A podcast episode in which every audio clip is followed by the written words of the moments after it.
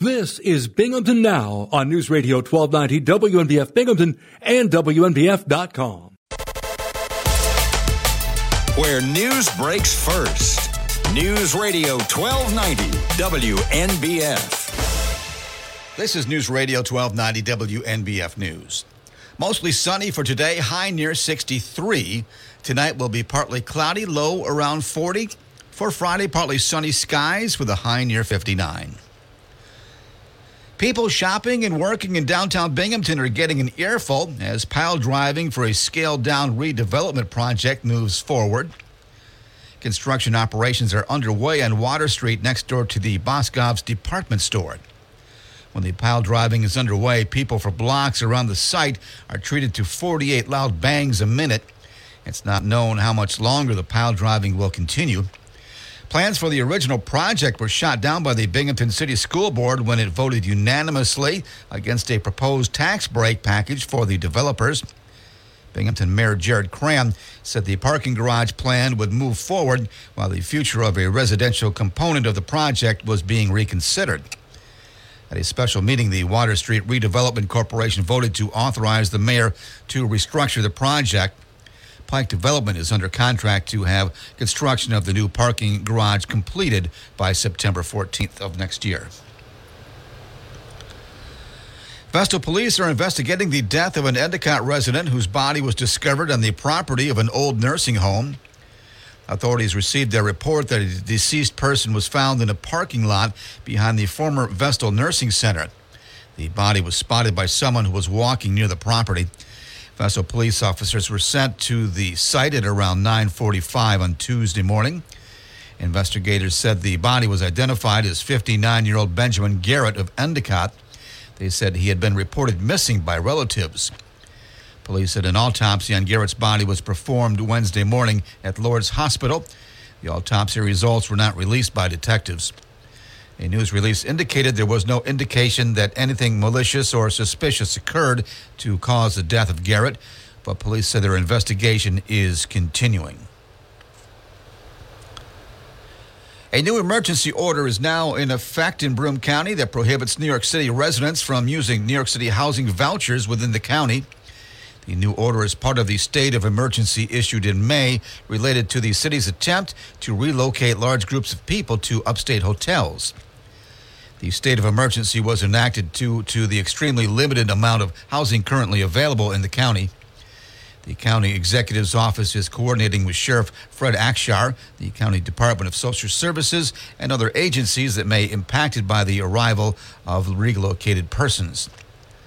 The sheriff's office has worked since May to educate local hotels and landlords about the state of emergency and associated emergency orders and is the lead agency on their enforcement. The Chenango Forks Central School District is receiving a significant financial boost with the receipt of four hundred seventy-five thousand dollars in funding from the United States Bureau of Justice Assistance under the Preventing School Violence Initiative. This allocation exceeding four hundred thousand dollars has been earmarked to bolster safety measures within K through twelve educational settings, ensuring a secure environment for students and staff. In response to the funding, the Chenango Forks Central School District has devised a comprehensive strategy aimed at en- enhancing safety, including the implementation of behavioral threats assessments, assessments and intervention teams, the integration of cutting-edge anonymous reporting technology, and the adoption of other proven school safety measures. New York State is dramatically expanding a legal marijuana market plagued by a sluggish rollout of retail stores. State regulators last Wednesday opened a sixty-day window to accept general applications to grow, process, distribute, and sell pot. They expect to continue to issue more than one thousand new licenses starting early next year with a priority on retail. Newly adopted regulations will allow companies licensed to sell medical marijuana to expand into the adult retail market by the end of the year. That move worries farmers and retailers. They fear being squeezed out by deeper-pocketed companies who will be able to both grow and sell. And Broome County Sheriff Fred Akshar, along with Undersheriff Sam David, recently announced a new addition to the force, K nine Raven. Sheriff Deputy Thomas Holden is Raven's partner and handler. Together, they went through training over several weeks in Illinois at Cedar Creek Kennels. Canine dog training includes obedience, protection, searches, tracking, and criminal apprehension. According to Police Chief Magazine, a separate class of dog is prepared for tactical situations such as SWAT or special government operations. Deputy Holden, Holden and Raven will take to the road patrol beginning in November. Canine Raven is a female German Shepherd and has been trained for tracking, protection, drug detection, and other skills needed for law enforcement canine units. That's a look at news. For updates on local news, weather, sports, and features, open up the W N B F app and W N B F dot com. This is News Radio twelve ninety W N B F.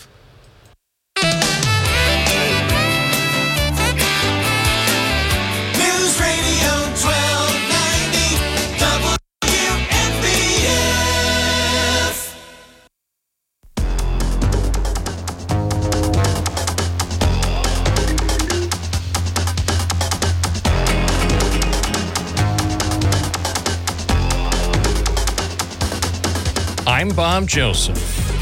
This is Binghamton Now. Thursday, October twelfth, twenty twenty-three.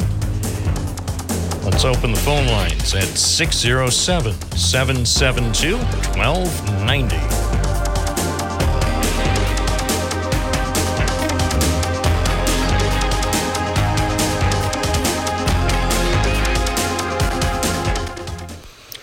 Welcome to the program. I'm here till noon. We do this every weekday morning on W N B F. Three hours of conversation. We have local callers, local guests, local topics. Sometimes we talk about topics outside the Binghamton area. And sometimes we have guests from outside the Binghamton area and callers. Wherever you're listening, we encourage you to participate. Feel free to call. You don't have to be in the Binghamton area. Just call us at six oh seven, seven seven two, one two nine oh. Let's hit the phones. Good morning. You're on the air. What's your first name? Where are you calling from? Hi, Bob. It's Gary from the West Side. Good morning to you. Good morning, Gary. So, so I wanted to discuss something that I was made aware of last night. The Salvation Army in Binghamton. They serve Uh, food for the needy.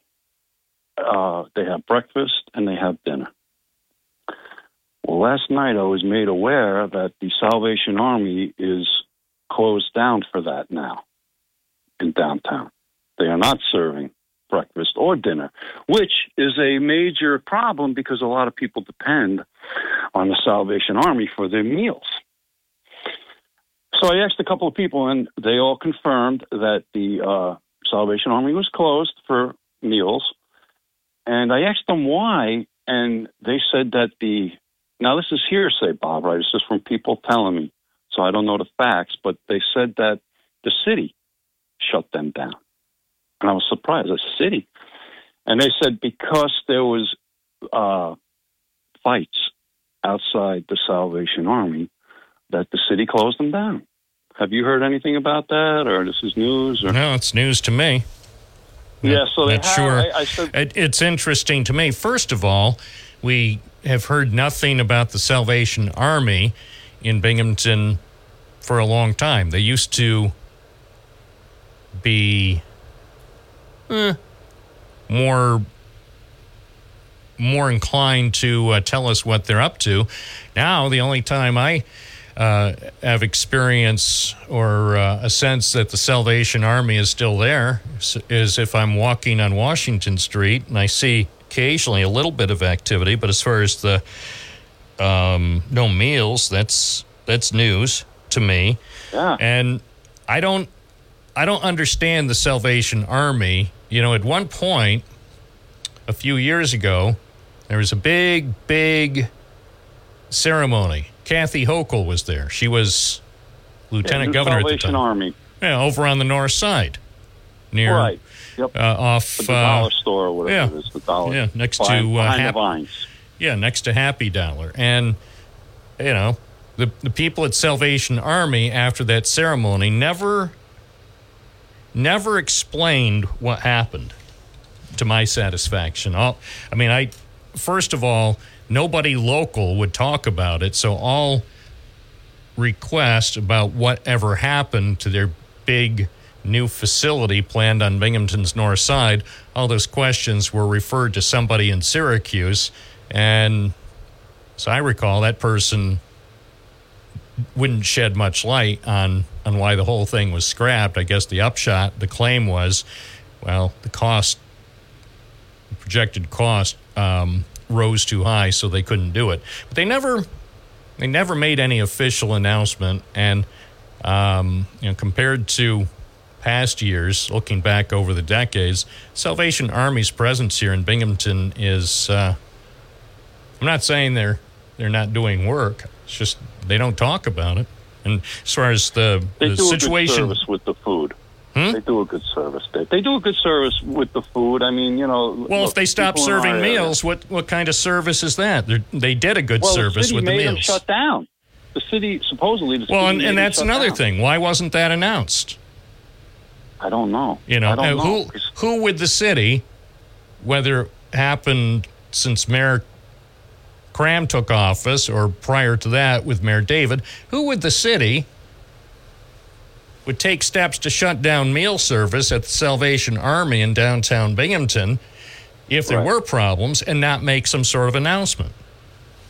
Yeah, yeah. And, and if that's, it says on on the door, they have a sign that says the uh, morning breakfast and the evening meal is indefinitely shut down. There's a sign on the door.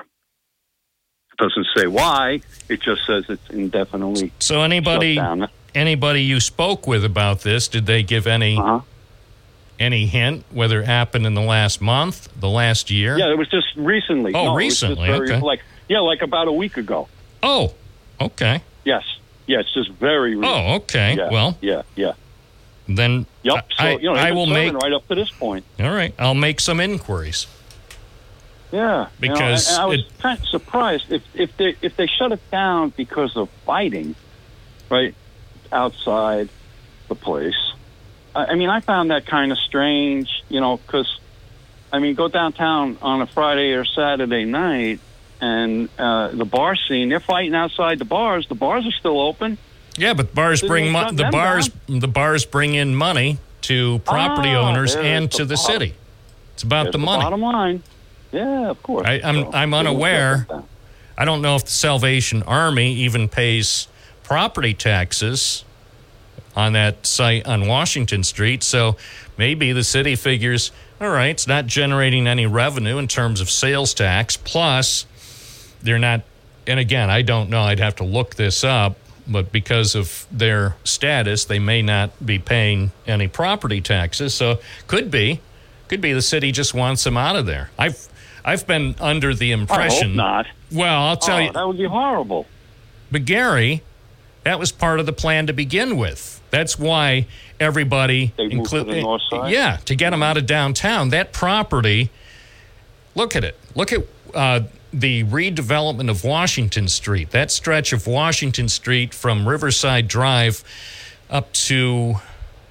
Well, not just up to the Metro Center, but even going beyond the Metro Center, all of Washington Street, they they have plans, big plans, and it, and a lot has happened. Look, Washington Street today is far different than it was ten or fifteen years ago. There are a lot of uh, thriving businesses, bars, and other types of businesses, and the Salvation Army now, in the estimation of some people, sticks out like a sore thumb.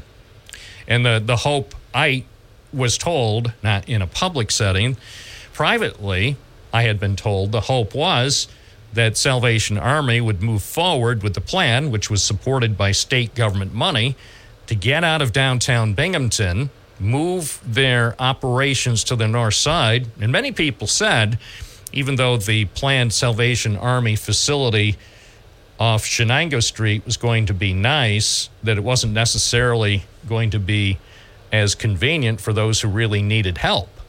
But right. from a redevelopment standpoint, people stood to gain. They figured after the Salvation Army moved its Binghamton operations from Washington Street. Then the agency would sell the property. Some developer would pick it up, probably for a song, and then turn it into a restaurant, a bar, maybe a coffee shop. Who knows? Maybe a donut shop. Bob's but, Bakery. Well, it could Bob's be. Bakery. It could be. Yeah. Because, again, look, it's right next door to the brand-new, still almost sparkling parking garage. That's a um, that's a choice property for redevelopment. Yes, it is. Sure and it is. And I yeah. could see where there might be some people, this is called an unfair conspiracy theory, I could see where some people might think the city should take steps to encourage the Salvation Army to get out of there. Whether it's, I mean, obviously they're not going to the north side because Broome County bought that property for a Veteran Services Center, so that property is out. But somebody somewhere may want to apply a little bit of pressure to the Salvation Army to say, you know, you don't really fit in here anymore. We've got problems with fights. Remember, there's a new establishment that'll be opening up probably in the next couple of weeks across the street. They're finishing the... The old uh, colonial? The old no, colonial? No, the, the beer garden. Beer garden. Mayor oh, David's... Oh, across from the Salvation Army. Yeah, Mayor right, David is building the beer garden, right. and the construction right. continues on that. So who's to say that maybe some people don't like the Salvation Army in that location, so maybe some people are tr- are laying the groundwork to uh, eventually encourage them to leave. Maybe not forcing them, but incentivizing them. It's like, well, you can't you can't serve meals anymore because of fights. So then what can you do? Well, we can still provide some of our other outreach services to people, but you know, is that what people need most right now? A lot of people no. in downtown Binghamton need simply downtown. need need a, a couple of meals a day. Absolutely. Absolutely. So, what a vital service that is. Yeah, and I'm well, I'll look into that. Well, that it, okay, I appreciate you. That's well, why thanks for because I know you'll get to the bottom of it. Well, thanks for shining a, a spotlight on it. As I say, it's a mystery to me on two levels. One, whether Salvation Army, if they... indeed, we're forced to stop serving meals because of fights, even if it happened just in the last few days, why they wouldn't make a public announcement about it. And if it's because of something the city wanted done, if the city wanted the meal service put to a stop because of issues, I'm surprised we didn't hear from the mayor's office. Where where are the people who serve us, both the mayor and also the Salvation Army? Aren't they supposed to let us know what's going on? Sure. That's, I would think so. All right. Well, thank you. I, I hadn't heard it. And I, you know, the ironic thing, I was just over there on Tuesday afternoon, and I have to have had to have walked. I did. Well, I was not right in front of there walking for. Yeah, actually I was. I was, I walked by their door, but I didn't notice the sign. So I, okay. I was so this working is what on, I've been told by hmm. a few people, right? So, you know, that's I wouldn't call it. If one person told me, you know, I'd, I'd have to go investigate by myself. But a few different people told me that, yes, the Salvation Army is definitely closed down. All right. I was, like, surprised. I was like, wow, that's, like, that's such a vital well, it is. thing for the people in the city. Yeah. No, it's, it really uh, you know, and, and maybe it's just a temporary thing. Maybe maybe there were a couple of incidents. I was not aware of any specific problems. You know, when it comes to fights in Binghamton, hey, fights in Binghamton happen. Thing. Yeah. And yeah. around the Triple City. So, you know, fights, yeah. look, people, hey, we're people. We, we have emotions, and some people might get into a physical or, um, a uh, verbal dispute, and sometimes it turns physical. But it doesn't mean a place is necessarily a bad place. It might mean maybe they need to, you know, take some steps. Maybe that's what, what the hope is. Maybe maybe the city is working with the Salvation Army to, um, as they say, nip things in the bud before something really bad happens. So if that's the case, you know, that, that might make perfect sense, and this could be just uh, a brief... A brief uh, suspension of the meal service, and then maybe they'll take some steps to um, improve safety and security for everybody. That's what it sounds like to me. You know what I re- would thank recommend? You for letting me bring this well, up. thank What's you. That? What I would recommend is if people listening are either with the mayor's office or with the Salvation Army, I would encourage them to let us know or let uh, the people either on the fourth floor at City Hall or over at the Salvation Army on Washington Street, let them know that this issue came up on the program and encourage them to call in at six oh seven, seven seven two, one two nine oh, and we could get answers in real time. That would be great.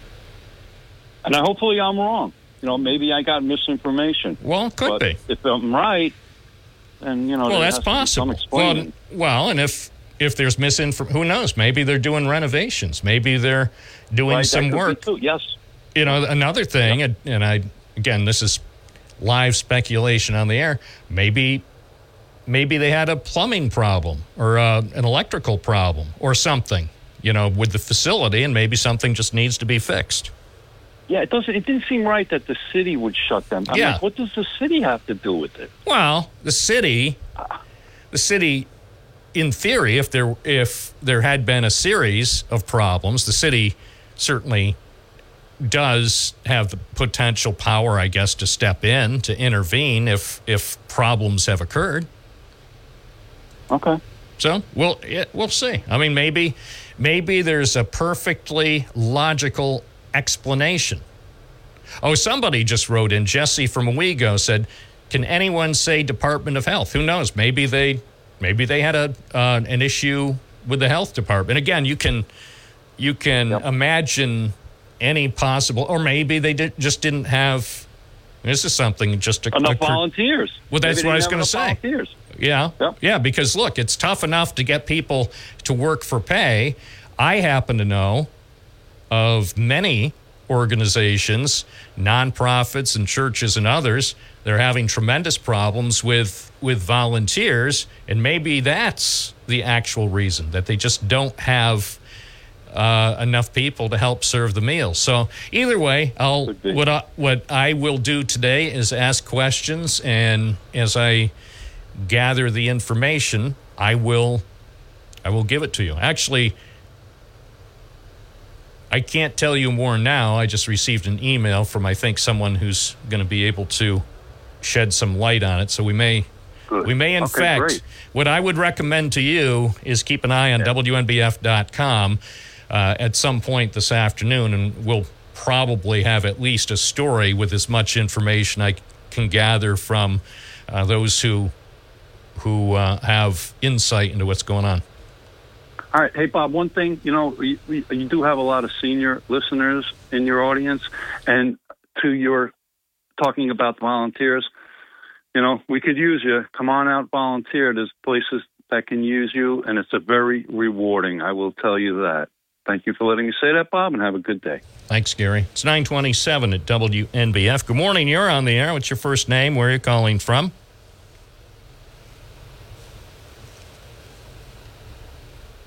Hi, you're on the air. Good morning, you're on the air. What's your... Hi, what's your first name? Where are you calling from? Bob from Chenango Forks. Morning, Bob. Uh, I just heard your thing about Salvation Army. I think it's the Salvation Army that on Mondays they set up in their library and cook cheeseburgers for people. H- have you heard about that? Mm. No, when did they announce that? I, w- I would think if they well, did they, that... They've been doing it uh, for, I think, quite a few months. Yeah, it's interesting. As I mentioned to Gary, the Salvation Army used to uh, contact local news organizations on a fairly regular basis to keep people posted, to let them know. I guess I guess they don't do that anymore. I'm pretty sure it's the Salvation. I'm, I'm not. I don't think it's the volunteers, but the guy sets up. Uh, they mark off the parking spots where he puts a little tent up and a gr- little grill on a table and cooks five or six cheeseburgers at a time. And I think once before they had chili there. Now, I don't know how long they've been doing that, but sometimes I go to the Library of Money and I see a line of people there. All so, right, that's on Court Street. Yeah, it's on Core Street, about public library, you know. But, uh, you know, don't worry. The mayor will call in and tell you what's going on, won't he? Of course he will. It probably is. I see somebody calling in now. Let me check the line. Thank you. Okay. Yep. Goodbye. Yep. Okay. Line two. Good morning. Is this Mayor Cram? It's Mark Yanati. Oh. Hi. Don't you ever insult me like that. Stop. Don't and don't say that. It, we we love Mayor Jared Cram. Come on, man. It's not an insult. I would be no. honored. I would be honored to call be called Mayor Cram, but hey, I'm not, so I have no power. All I do is have a telephone and a microphone. So anyway, you're on the air, so choose your words carefully. How are you? Well, I'm okay. Uh, so what's going on in downtown Binghamton? Have you heard, are, are there any projects, Mister Yanati, going on in downtown Binghamton that you're involved in? N- none. There's a few. Patiently wait. There's well, some exciting things happening. Yes, they but say. I wanted Stay to, tuned. I wanted to respond. I think it was Gary who just called in, um, and that was an accurate statement. They did temporarily close it. Uh, yesterday, I received an email from the City of Binghamton Economic Development Director, um, along with a lot of people copied. I guess there were some incidents last week on Washington Street. Um, so the city took some measures to protect the businesses uh, until they had a conversation with the Salvation Army, which I believe took place in the last couple of days. And it's supposed to resume service today um, on October twelfth. Um, so it'll be back open, and I believe that they're uh, maybe bringing some uh, morning meals inside the facility. Um, so they're they're back up and running. Oh, okay. So they stopped it about a week ago, or did, did the email say what date that the meal service was was suspended? Do you uh, recall? I'll tell you in one second, but it, I know it was in the last in the past week. I don't think mm-hmm. it was quite a week. Uh, hold on one second here. I think that they uh, let's see. It was last, uh, let's see, I received an email on Thursday, October fifth, so not even quite a week, or just a week. So it sounds like it was um, maybe Friday, Friday this weekend, right. And then it'll reopen today. So did it seem that they were talking about fights or assaults or other police I guess there were a couple issues? Incidences in the street relating to fights. Or a couple of businesses had to call the police department. Um, I guess one of them was, you know, maybe a little bit more violent. Um, but thank God nothing uh, bad happened. But I, I believe the mayor and the police department and actually the Salvation Army just took the proper measures to keep the street safe until they resolve the issue. And it sounds like it's been resolved and they're back open today. All right. Well, that's uh, good. I appreciate the, uh, the insight to what was going on. And so I said earlier, I would certainly welcome whether it's somebody from City Hall, oh, even the police department, if uh, Police Chief um, Joseph Sikorsky wants to call in, or maybe he and, and Mayor Cram want to stop by here at the station. I'll buy them coffee if they stop in between now and noon to talk about it's this. It's an offer I've never received, but thank you anyway. Um. Oh, okay. I didn't think you needed... When you've come into the studio before, I didn't... I didn't think you needed any inducement, but yes, in in the future, all in the future, all um, all guests will be uh, permitted. This is like one of those offers you'd hear on the radio: a twelve ounce cup of coffee uh, for successfully completing your on-air appearance. We'll give you a certificate. Some restrictions may apply. Perfect. All right. Thank you, sir. Thank you. Yep. Have a great day. Take care. Bye bye. W N B F, we attempt to give you information. That's what we're about. And as I've said before, I know you're probably tired of hearing it, all are welcome. That includes the mayor. Uh, that includes the director of economic development. That includes the police chief, the public works commissioner, the parks and recreation commissioner, person who heads the Salvation Army. Everyone is welcome here. We're a friendly place. And you shouldn't need any kind of inducement, but if you wish an inducement, I will personally, this, this offer is in effect till the end of October. I personally, and I'm expanding the offer right now, it runs through midnight, October thirty-first, twenty twenty-three. I personally will pay you enough money to buy a big coffee in downtown Binghamton. Anything up to five dollars if you come in and successfully complete your on-air segment. Again, I don't think you need that incentive, but it just goes to show that my heart is in the right place, because that is the story of Bob Joseph.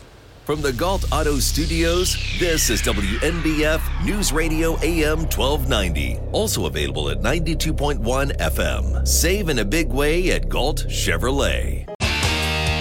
News Radio twelve ninety, W N B F.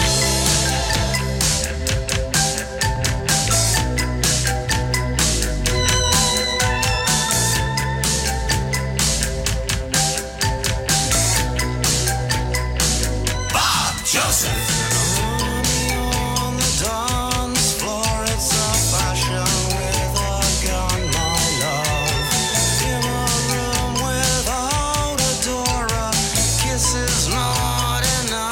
W N B F, the most powerful radio station in this building, except for the Hawk and the Whale and Kiss.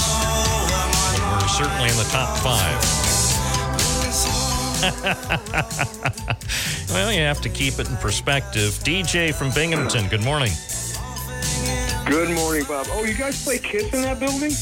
Gene Simmons, Paul Stanley? I didn't know they played that music. We used to, and then we got tired of his um, sticking out his tongue at the uh, announcers. I know, isn't that nasty? Hey, so anyway, um, I've been listening to the callers. Do you guys, do you remember, Bob, or does anyone else remember, when the Urban League put on a carnival downtown, right? Oh, how do you... Uh, so Juanita Crabb called it, we called it the Square back in the eighties, where the Square is, so where the Salvation Army is, where they stand in line out front of the Salvation Army. There's a big carnival, and the Urban League had uh, three-on-three basketball. I don't know how many years ago that was, ten, fifteen. Well, a door opened up for me to speak on Friday night, which was, I think it was First Friday Art Walk also, as well as that big carnival the Urban League put on. And I mean carnival, as far as I remember, there were games and rides and stuff. Do you remember that? Well, vaguely. I, I was yeah. thinking... Because as soon as you said downtown Binghamton and Carnival and Urban League, I went to my powerful search engine to oh. to look up, because I thought I did a story about it, and I can't find it, but uh, maybe maybe it actually happened before we, we started posting our stories online. But, okay. but I do, yeah. I definitely remember a carnival in downtown Binghamton. I think it did. Yeah. So you put your formerly nicotine-stained fingers to work. So anyway... So the uh, there was a they call him the captain. That's, that's the pastor. You know, get it, Salvation Army. They they play up the army part, and he was a captain. He was a real nice guy. Him and his wife, and they invited me to come in there and speak on a Friday night. Do what's called a revival, right? And people came and stuff. And he was trying to get a band going and make a contemporary service and all that. He wanted me to teach him, give him lessons and stuff. It didn't pan out. I don't know what happened, but anyway, um, that was that was a good door opener. And I came outside, and people were. Oh, the place was packed. It was a big carnival. But I wanted to say a word to you that's gonna that would stop all that nonsense. And Bob, I don't know what it is. It's like a phenomenon. When people know there's cameras around, they don't act out like they do. They should put cameras out, one on the Salvation Army building. The city can put up a camera and and signs that says you're under surveillance. And I'll bet you that'll stop that nonsense. Same with the pools, the um, Z-Pool. You know how the Z-Pool well, would, putting a camera in the Z-Pool? Mm, the problem...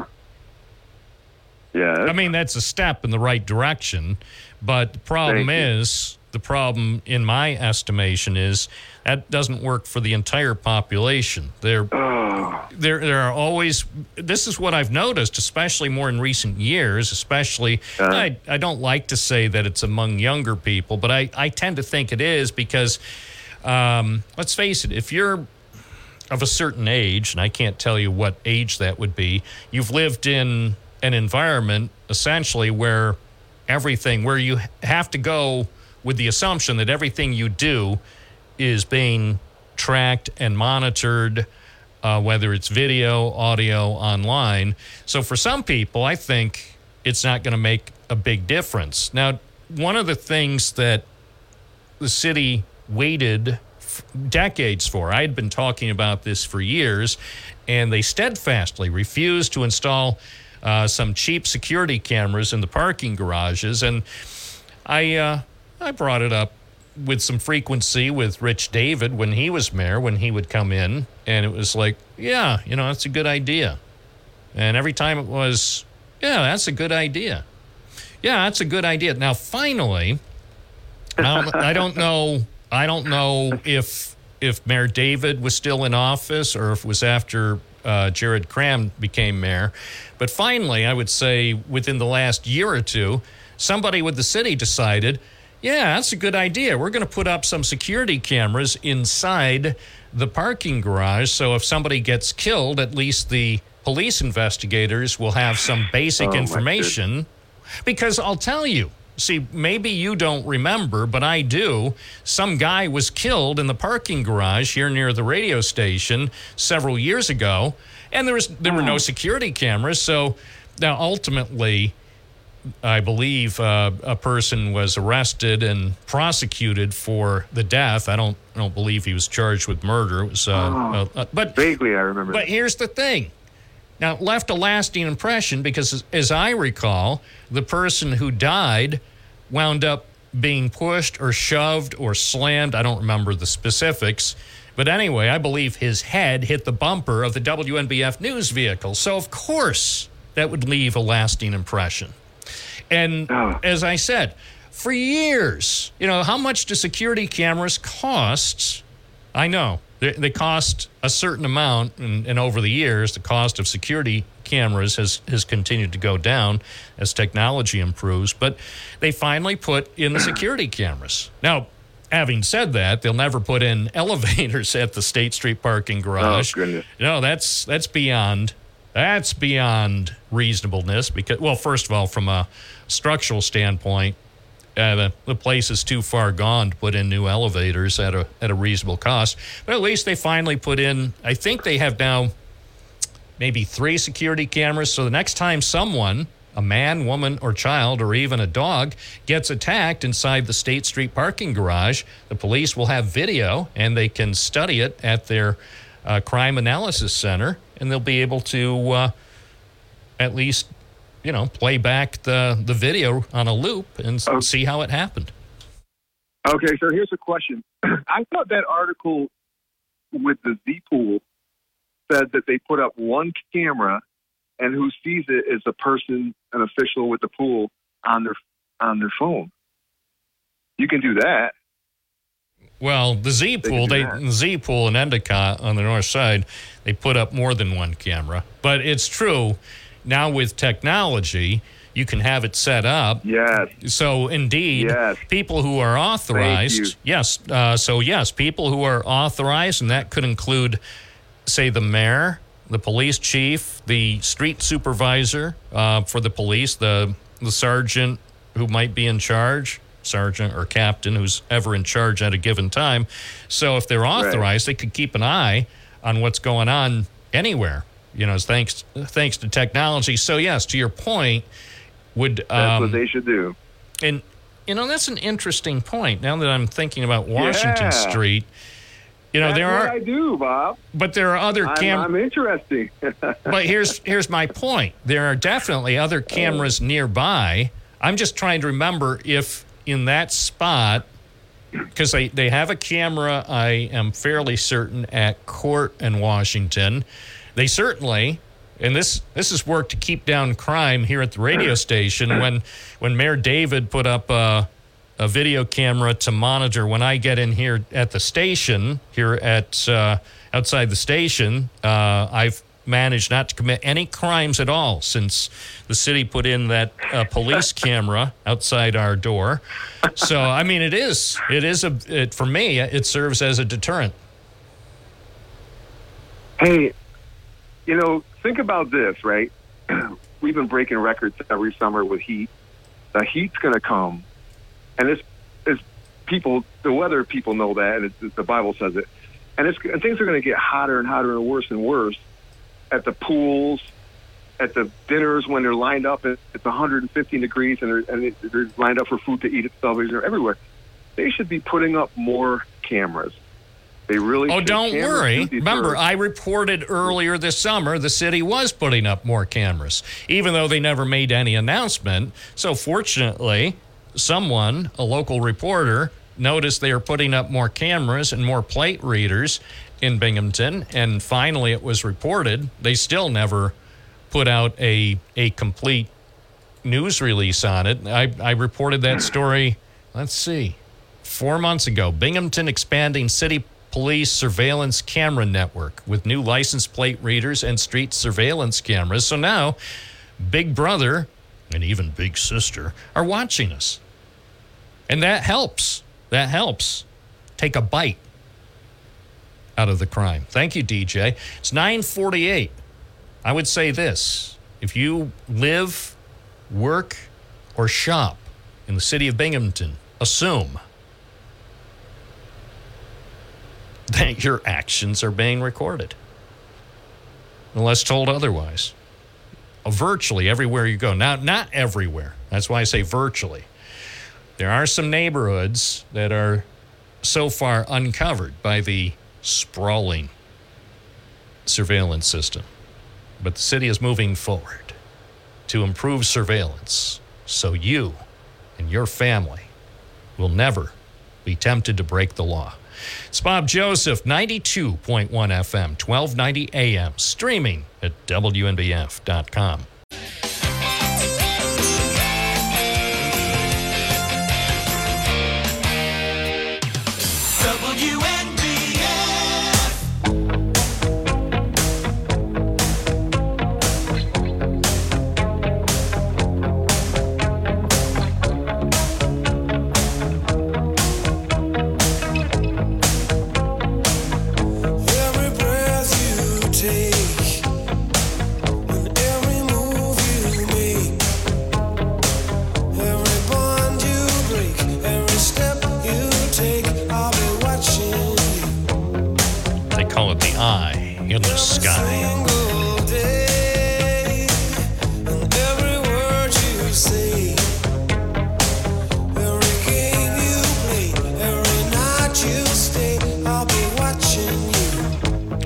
Come a long way, baby.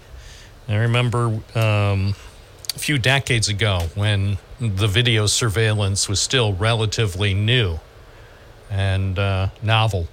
And now, as I say, whether it's the police, and by the way, great group, right? The police, aptly named. They'll be watching you. So uh, so whether it's law enforcement or uh, businesses or whatever, um, everybody now can afford cameras. I would say uh, um, high percentage of people listening now have the uh, doorbell cameras. And people love it. And people set up the, the cameras in their homes. You know, I'm I'm watching, oh, look, my package came. Oh, my package of donuts. Oh, look, look at what my dogs are doing. So we're all enraptured with the technology. You know, nobody is paying attention to where, where they are now. They're too busy paying attention, you know, oh, look, oh, look, there's somebody breaking into my house. Oh, I'm going to call the police now. Truly one of the finest groups of all time, if you enjoy that sort of thing. So, yeah, everything you do, and again, this includes um, video monitoring, audio monitoring, Uh, now with the new technology, they can read your mind. And, um, oh, of course, everything you do on computers, key loggers, keystroke, uh, I mean, everything. So if you think you can do anything, anywhere, at any time, probably even when you're asleep, they have uh, powerful mind-reading equipment so they can now see your dreams, even though you probably forget your dreams before you wake up. Hi, W N B F, you're on the air. What's your first name? Where are you calling from? John from Binghamton. You want to hear about my dreams at sixteen or seventeen? I, uh, I have a dream. By the way, uh, need to point out, John, we, we have very limited time. What's on your mind? Hey, how about those ridiculous uh, billboards for Nick Burlingame uh, with the sunglasses on, thinking he's uh, Tom Cruise? Have you seen those? No, but I know where I'll be this afternoon. I'll be in the village of Endicott. Yeah, go go around I M three. Hey, you know, uh, I was struck, I did a, a channel check, I was struck that there's not uh, electric vehicles uh, in the I M three parking lots. You would think that such a committed group of people uh, to the to the future of, of lithium batteries would have more than a few uh, uh, electric vehicles. So there you go.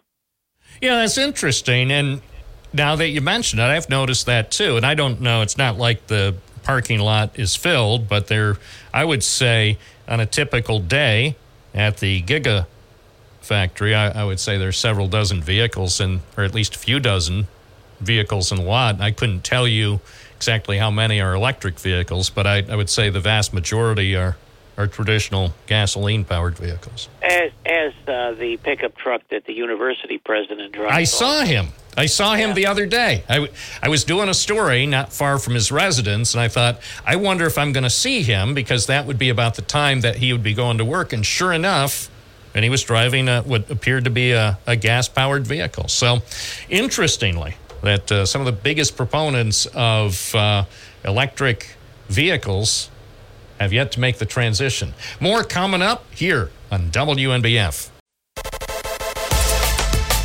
Where news breaks first. News Radio twelve ninety W N B F. This is News Radio twelve ninety W N B F News. Mostly sunny for today, high near sixty-three. Tonight will be partly cloudy, low around forty. For Friday, partly sunny skies with a high near fifty-nine. People shopping and working in downtown Binghamton are getting an earful as pile driving for a scaled-down redevelopment project moves forward. Construction operations are underway on Water Street next door to the Boscov's department store. When the pile driving is underway, people for blocks around the site are treated to forty-eight loud bangs a minute. It's not known how much longer the pile driving will continue. Plans for the original project were shot down by the Binghamton City School Board when it voted unanimously against a proposed tax break package for the developers. Binghamton Mayor Jared Cram said the parking garage plan would move forward while the future of a residential component of the project was being reconsidered. At a special meeting, the Water Street Redevelopment Corporation voted to authorize the mayor to restructure the project. Pike Development is under contract to have construction of the new parking garage completed by September fourteenth of next year. Vestal police are investigating the death of an Endicott resident whose body was discovered on the property of an old nursing home. Authorities received a report that a deceased person was found in a parking lot behind the former Vestal Nursing Center. The body was spotted by someone who was walking near the property. Vestal police officers were sent to the site at around nine forty-five on Tuesday morning. Investigators said the body was identified as fifty-nine-year-old Benjamin Garrett of Endicott. They said he had been reported missing by relatives. Police said an autopsy on Garrett's body was performed Wednesday morning at Lourdes Hospital. The autopsy results were not released by detectives. A news release indicated there was no indication that anything malicious or suspicious occurred to cause the death of Garrett, but police said their investigation is continuing. A new emergency order is now in effect in Broome County that prohibits New York City residents from using New York City housing vouchers within the county. The new order is part of the state of emergency issued in May related to the city's attempt to relocate large groups of people to upstate hotels. The state of emergency was enacted due to the extremely limited amount of housing currently available in the county. The county executive's office is coordinating with Sheriff Fred Akshar, the county Department of Social Services, and other agencies that may be impacted by the arrival of relocated persons. The sheriff's office has worked since May to educate local hotels and landlords about the state of emergency and associated emergency orders, and is the lead agency on their enforcement. The Chenango Forks Central School District is receiving a significant financial boost with the receipt of four hundred seventy-five thousand dollars in funding from the United States Bureau of Justice Assistance under the Preventing School Violence Initiative. This allocation exceeding four hundred thousand dollars has been earmarked to bolster safety measures within K through twelve educational settings, ensuring a secure environment for students and staff. In response to the funding, the Chenango Forks Central School District has devised a comprehensive strategy aimed at en- enhancing safety, including the implementation of behavioral threats assessments, assessments and intervention teams, the integration of cutting-edge anonymous reporting technology, and the adoption of other proven school safety measures. New York State is dramatically expanding a legal marijuana market plagued by a sluggish rollout of retail stores. State regulators last Wednesday opened a sixty-day window to accept general applications to grow, process, distribute, and sell pot. They expect to continue to issue more than one thousand new licenses starting early next year, with a priority on retail. Newly adopted regulations will allow companies licensed to sell medical marijuana to expand into the adult retail market by the end of the year. That move worries farmers and retailers. They fear being squeezed out by deeper-pocketed companies who will be able to both grow and sell. And Broome County Sheriff Fred Akshar, along with Under Sheriff Sam David, recently announced a new addition to the force, K nine Raven. Sheriff Deputy Thomas Holden is Raven's partner and handler. Together, they went through training over several weeks in Illinois at Cedar Creek Kennels. Canine dog training includes obedience, protection, searches, tracking, and criminal apprehension. According to Police Chief Magazine, a separate class of dog is prepared for tactical situations such as SWAT or special government operations. Deputy Holden, Holden and Raven will take to the road patrol beginning in November. K nine Raven is a female German Shepherd and has been trained for tracking, protection, drug detection, and other skills needed for law enforcement K nine units. That's a look at news. For updates on local news, weather, sports, and features, open up the W N B F app and W N B F dot com. This is News Radio twelve ninety W N B F. News Radio twelve ninety W N B F.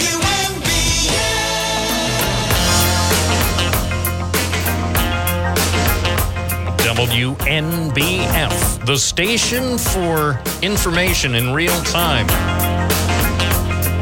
Live and local, not voice tracks, not recorded ahead of time for my convenience. I know, it'd be a lot easier to record ten of these shows ahead of time and then go out on a cruise. But you know, I'm not about doing it the easy way. Do it the right way. W N B F. Joining us now is Johnson City Mayor Martin Meaney. Good morning. Good morning, Bob. How are you today? Good, good.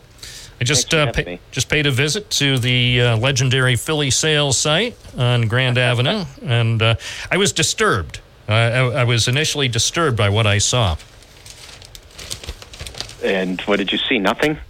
No, actually, that's what disturbed me. I saw something. So there's there's a truck, there's a big tractor trailer there, and I thought, oh, they're they're starting to put together the apartment complex that I reported on a year ago on W N B F dot com. We had a story that um, a developer is preparing to construct a seventy-two unit apartment complex on the site, and I thought, well, I will drive by today to see what's happened over the past year. I didn't expect much, and there's a giant tractor trailer there, and I thought, oh, I bet I bet they're starting to put the uh, apartments together. That would be something, since the village still owns the land. Uh, well, then you should ask the guy who parked his yeah, tractor exactly. trailer there I mean, what, what the heck he's doing. Yeah, I'm surprised that uh, one of the residents from, from over there who walks Grand Ave frequently hasn't called the office or, or sent an email stating something's parked on our property. But uh, I'll go check it out after we get yeah. done, done I mean, with this and, and have it, uh, who owns it, have it removed. Yeah, Regan um, Development, they're going to take possession of the property before the month is out. Oh, are uh, they? And yes, yes. And uh, at five p.m. today at our village hall, there's going to be the I D A uh, or the agency, they're synonymous, is going to be hosting a public hearing here at five o'clock um, to review uh, the plans for three thirty-three Grand Ave. All right. Well, so I we've had Larry Regan, the developer, on the program before. Uh, and he's, I don't know that he talked too much specifically about this project. I know previously we discussed his uh, earlier project in Johnson City, uh, converting two old Endicott Johnson buildings near the railroad tracks that had been sitting there idle for decades. And now um, they're back to life. They have, um, I'm not sure exactly how many people living in those uh, two buildings, but that project certainly uh, was completed successfully, and it's uh, it's nice to see those buildings that I figured would never be used again. So Mister Regan had, had a vision for those buildings, and certainly with the right amount, I, I think it needed state support as well. Most of these types of projects need a state funding component, but but he pulled that off. Right, yeah. The Century Sunrise, uh, I believe that they are at one hundred percent occupancy. So he knows that there's a need in, in our community for um, for housing. So that's he's moving forward with the seventy-two unit um, complex at three thirty-three Grand Ave, which I still think he's going to have in the commercial space. He wants to put a daycare component into that, which would uh, work nicely since uh, daycare is really uh, we have a drought of it in our area. There's there's really not a lot of it. And I also uh, spent some time. I didn't have as much time to chat with uh, a couple other people who showed up on the site. It was a it was a regular proverbial beehive of activity this morning for some reason. Uh, so you had the guy in the tractor trailer. I what I think most likely is he just needed a place probably to sleep overnight. He probably just parked there. I I didn't see anything out of the ordinary, so he may be on the road again by now. Um, You know, if, if there was anything nefarious going on, I, I would have called uh, Chief sure Chief Dodge to let him know, you know, to send send over a couple of units just uh, to make sure everything's okay. But I, I didn't see anything too out of the ordinary. The other thing, though, uh, saw some folks uh, walking their dogs there. They uh, on a regular basis, you know, they live nearby and they walk their dogs. And I had a good chat with them, too, about, oh, shall we say, the, the evolution of Johnson City over the last uh, six or seven decades, because I think we all would agree, agree that Johnson City in twenty twenty-three is a bit different, say, than the Johnson City of nineteen sixty-three. I would even say seventy-three, eighty-three, and ninety-three. Yes.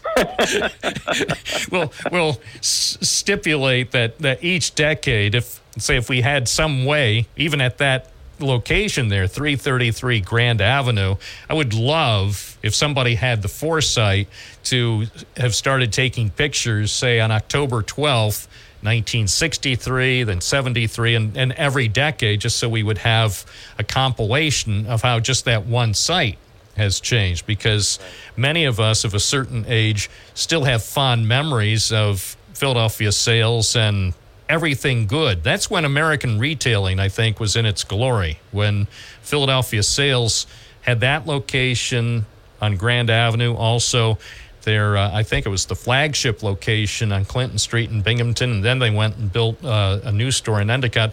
That's when American retailing was the strongest, I believe. I'm not going to disagree with you. Philly's was your one-stop shop. And if you needed slightly irregular socks, that would be that would be the place to go. And and deals? Oh, they had deals, and don't get me started talking about the popcorn. Exactly. That's, I mean, how, what a great uh, marketing. Right as soon as you walked through the door, that popcorn machine was right there. So either on your way in or your way out, you were you were going going out of there with some. Yep. So let's talk just a little bit more about uh, Larry Regan's v- vision for this site at three thirty-three Grand Avenue. One of the other things that I didn't mention, but certainly uh, listeners may recall, for a time, the village was um, was contemplating using that site, I believe, for uh, a public works facility. Yes, the village purchased that site. U H S uh, gained control of the site, and uh, they're the ones that had the structure, uh, the Philly sales structure, taken down. And I honestly don't know what U H S had planned for that site. Uh, they felt that it wasn't going to fit in their long-range plan anymore, so they, um, Mayor Deemy uh, talked to uh, John Kerrig at U H S, and they came to an agreement that the village would purchase it. The village did purchase it with visions of our public works facility there, um, and as time went by, we just agreed that it, it was not going to be a good fit, A, for the neighborhood, or B, for the site. Um, it just uh, wasn't large enough. Uh, so we looked for various other sites throughout the village, and we're at our new home now at sixty Lester Avenue, which worked out really well. Um, and so we put out an R F P to um, sell the surplus property at three thirty-three Grand Avenue. Larry Regan uh, came in with the um, the best program, the best usage, and the best price for that property. So you mentioned at this point now things could move forward pretty rapidly, even though this has been in the discussion stage for, for quite a while. The fact that the village um, definitely wanted some sort of uh, redevelopment or a housing project there, and then ultimately Regan Development was chosen to um, come up with uh, this idea for the apartment complex. So at this point, even though it's been sort of um, inactive, aside from people walking their dogs and people who drive tractor trailers uh, parking overnight, I guess in, in the coming months we might start to see some real activity at the site? Hopefully. I know that um, you you touched on they need the component from the, their funding from the state through H C R, Homes Community Renewal, and they issue their awards. Um, it was once a year. Now they're doing two rounds a year, and those announcements should be coming up. Uh, and with the governor mandate that the state needs more housing, um, I, I think that they will uh, ramp up the uh, disbursement of these awards to help spur development. What kind of impact could it have on on that neighborhood? Well, I mean, it's right now it's just it's a vacant lot, and uh, he plans on putting up seventy-two units of workforce housing, and um, you know, they're going to be predominantly one bedroom, and people think of workforce housing, oh boy, it, it's just, it's a, um, the qualifier that the state puts on it, and it's eighty percent of the income. Um, that's what it's capped at, uh, the median income of the area. And, you know, that's not a lot of money, but there, like, there's so many jobs out there where people need housing. You know, everybody thinks of market rate housing, which we need as well. And, you know, I'll just use Binghamton University and U H S as example. Well, there's jobs at Binghamton University and U H S that um, could these people really afford market rate housing? Maybe, maybe not. So this workforce housing suits very well for these people, you know, and, and for the young professionals, you know, they're one bedroom. So it's people starting out in their careers, you know, versus a starter home, you know, a, a starter apartment, for lack of a better term, where they'll be able to stay in the area and be able to thrive in the area. And then eventually, you know, maybe build a home or, or buy a home in the area. You mentioned the uh, I D A public hearing that's coming up at five o'clock this afternoon, and that's to uh, consider the proposed tax break component, the pilot, payment in lieu Correct. Of tax agreement. Is that fair? I know uh, for various projects around our area, sometimes people raise major concerns about the tax breaks. We we saw what happened here in Binghamton with uh, the city school board voting unanimously against a pilot that, uh, at least for the time being, has has killed the, the plan to have an apartment complex built above the new uh, Water Street parking garage. So we know sometimes uh, there can be some strenuous objection to these payment in lieu of tax agreements. What is your take on this particular proposal? This particular proposal, I mean, there, it's all the balancing act, right? to get good developers, you have to incentivize them. And without the incentives, they're not going to come to the area. Now that gives the you pause and say, okay, how do we make this up? Well, right now the village is receiving zero income t- or property tax on that property. So what we get is better than what we're receiving now. However, it's going to take a long time to get to where it should be. I think it's a thirty-year pilot. Um, we've come up with a, a little bit of a workaround. It's called a host community agreement, where we've um, we've talked to Regan Development about uh, a host community agreement where the village is going to receive, uh, just the village is going to receive more than what the pilot will provide. And that that's that's something that um, anybody else that's, that's going to seek a pilot that, that we will try to pursue, and hopefully we're successful in getting it. So is the Johnson City School Board also going to have to give its authoriz- or give its okay, give its blessing to this proposed pilot? I do not know. I'm not sure if the village board even has to give a blessing, to be honest with you, Bob. I think with the way that the I D's changed, that this is not considered a deviated pilot. So um, I- I'm not sure that the, the village has to sign off on it. It's ten twenty-three. We're speaking with Johnson City Mayor Martin Meaney. One thing that uh, already has happened in that neighborhood right across the street is uh, the opening of uh, an agency that had been located for years in Binghamton. And that building across the street, which I believe previously was used by U H S, now has been repurposed. And actually, I ran into a woman who was volunteering for the uh, the, the agency there this morning. She said they're getting settled in to the... the new place on the other side of Grand Avenue. Yes, uh, Mothers and Babies Perinatal Network moved in there, and they're going to be a great asset to, to the neighborhood. They're already a great asset to the community. And um, uh, I think with, uh, again, with three thirty-three Grand Avenue right across the street, uh, with the daycare component, that uh, the, it's going to work nicely with Mothers and Babies.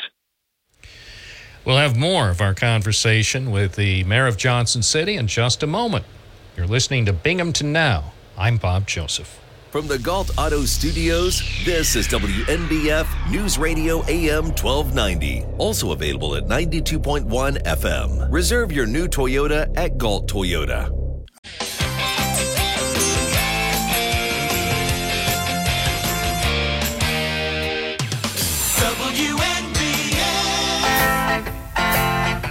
It's ten twenty-six on a Thursday morning. Bob Joseph live on Binghamton Now. This morning we're talking about Johnson City with the village mayor, Martin Meaney. One thing that is uh, moving forward is um, the Downtown Revitalization Initiative. The village has uh, received a significant, or is receiving a significant amount of money from New York State, designed to uh, improve and enhance the downtown district. Tell us where things stand with the D R I in Johnson City. The D R I is moving along at a at a really good pace. We have uh, uh, twenty projects uh, that we're going to be drilling down into uh, within the next uh, month or so to make uh, more recommendations to the state. And there's also uh, about a dozen small fund projects.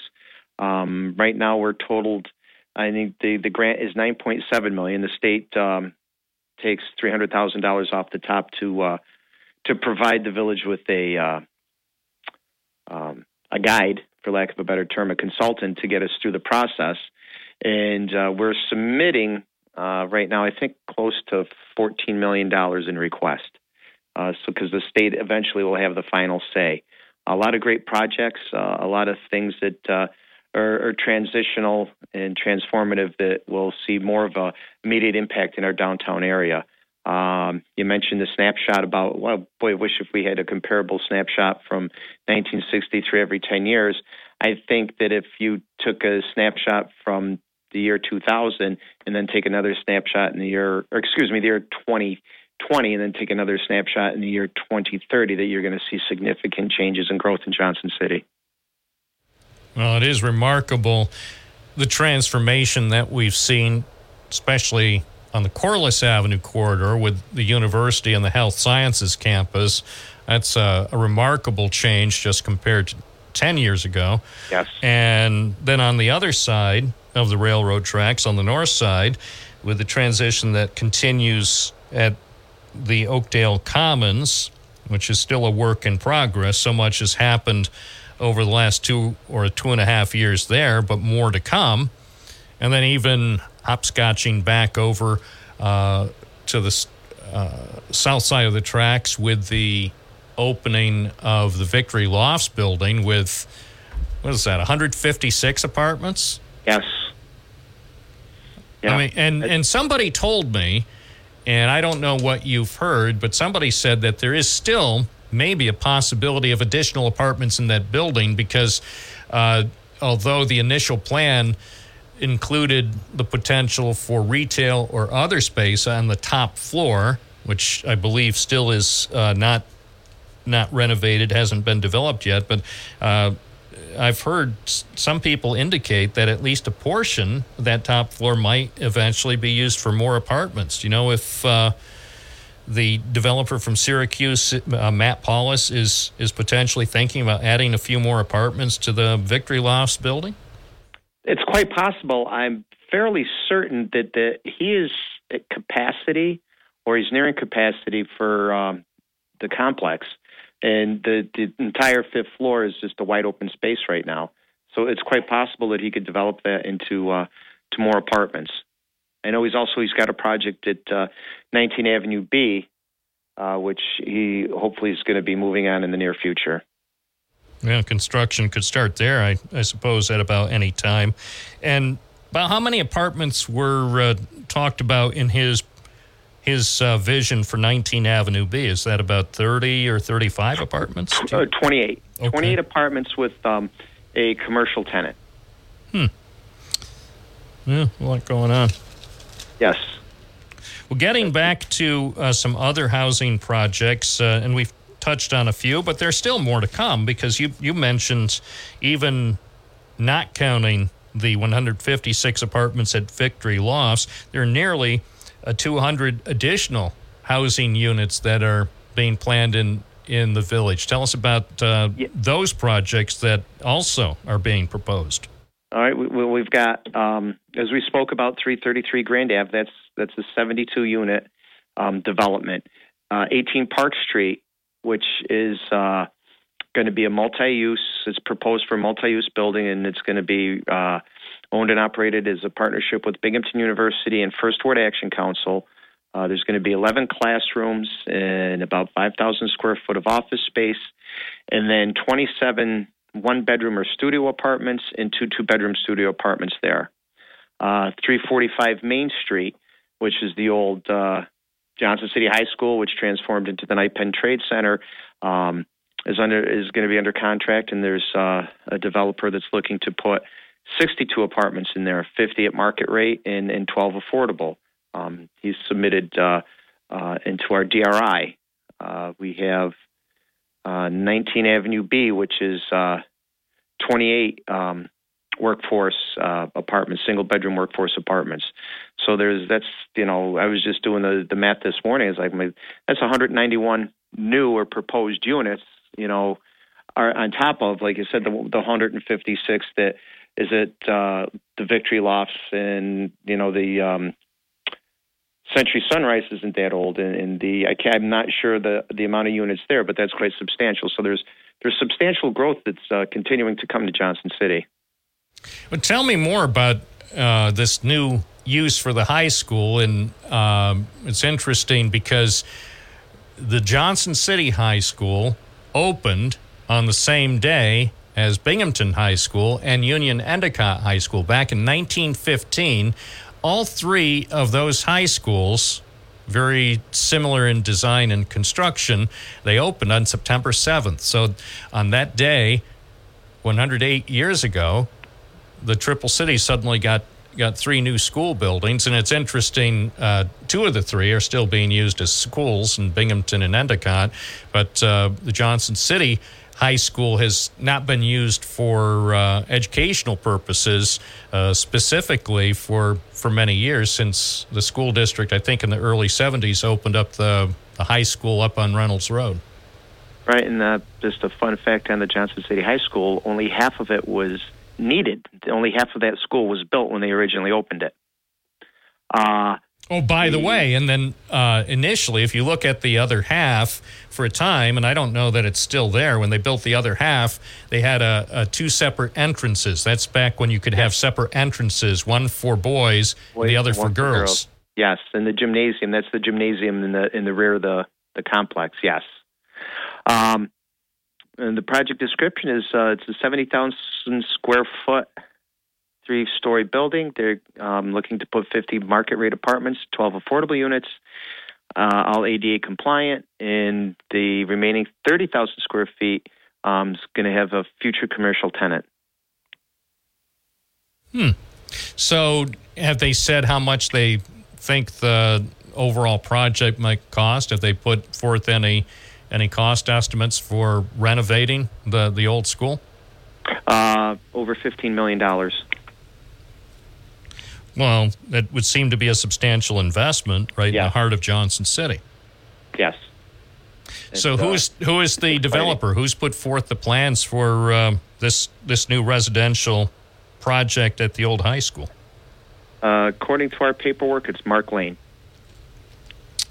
Well, he's been involved in a few other projects, too. I've heard that he has a couple other things possibly going on here in Broome County.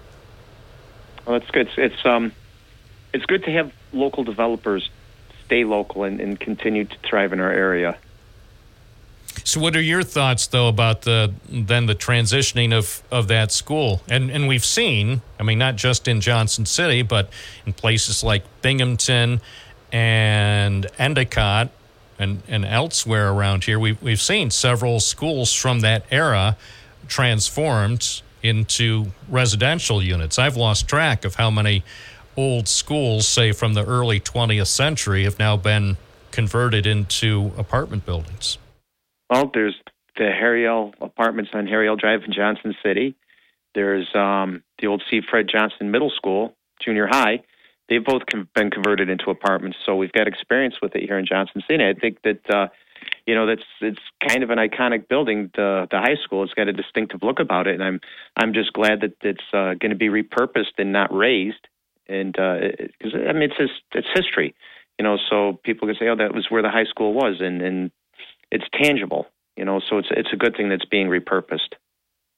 Well, and the fact, after more than a century, that place. I was just in there uh, less than a month ago, and I was amazed. Yes, it's old, as you might expect, and it still has, I think it still has some of the school lockers in there. And oh, yes, it yeah, does. It yeah, does. It, it, so I walked back in there, and it, it brought back, even though I didn't go to school there, I went to Union Endicott High School, it still gave me sort of the the feel of what it was like in the old Union Endicott High School with some of the corridors and the old classrooms and, yes, lockers.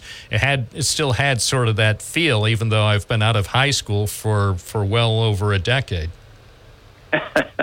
Well, I've, I, uh, was, I've been taking drum lessons for quite some time, and my uh, drum teacher, Joe Roma, is in, was in the old high school, in the old Knight Penn Trade Center, so I would be in there once a week, and uh, I'm sure my father and his generation would still be upset, or still upset, because they took a perfectly good building and moved all the way up on the hill because they claimed that the building that they were moving out of was falling down, and yet it still stands.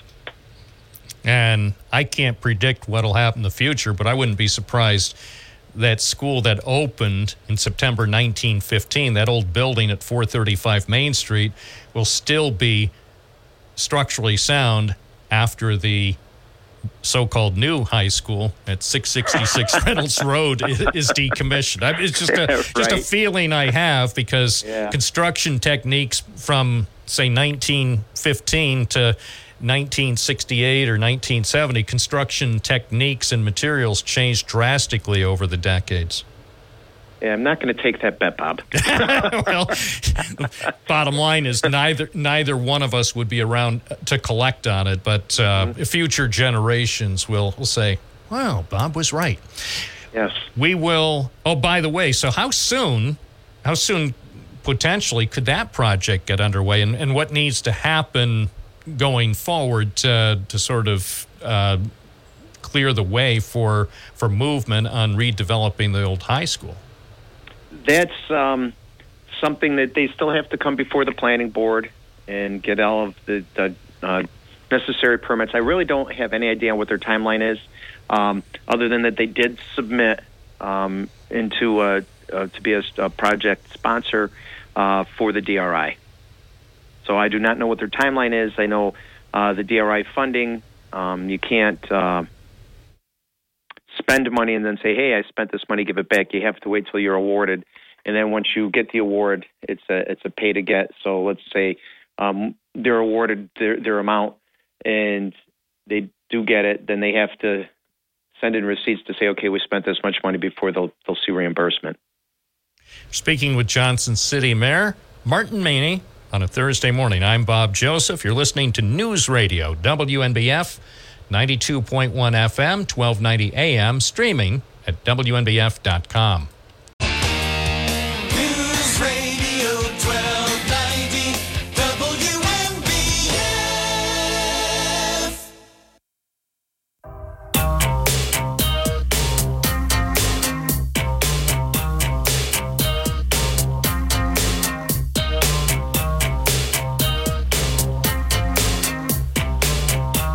ten forty-four W N B F real-time information on a real radio station with someone who asks, asks real questions. This is Bob Joseph. We're speaking with Johnson City Mayor Martin Meaney. Now, one thing that uh, has happened just in the last couple of weeks, and I believe we talked about this going back uh, at least six months ago on the program, the additional left turn lane into the Wegmans store on Harry L. Drive. That's now uh, up and running. I, I believe there still will be a, a signage adjustment, but it appears that the uh, the additional left turn lane is uh, working okay based on what I've seen. Yes, uh, uh, it, it took us a year to get that project completed. Uh, we talked about it multiple times over the last year, and uh, it's just the signage part is the state's. It's not the villages, so it's the state that's going to have to come in and adjust their signs. At this time, uh, the intersection had been the way it was for over thirty years, and once you get used to doing something for thirty years, we're all creatures of habit. It's supposed to stay that way. Well, now we've had, a, to me, a significant change to that intersection. So if everybody just goes slowly and pays attention to the markings on the road, don't look at the sign up above until they change it, but look at the left turn arrows, in the straight arrows, in the right turn-only arrows. Um, it'll be a lot easier to navigate once we go slow and we get acclimated to it. What kind of feedback have you had from people? I, I know I've heard uh, some people say, oh, I got confused. And some people said, oh, well, I knew it was going to happen, so it really wasn't that confusing. What have you been hearing?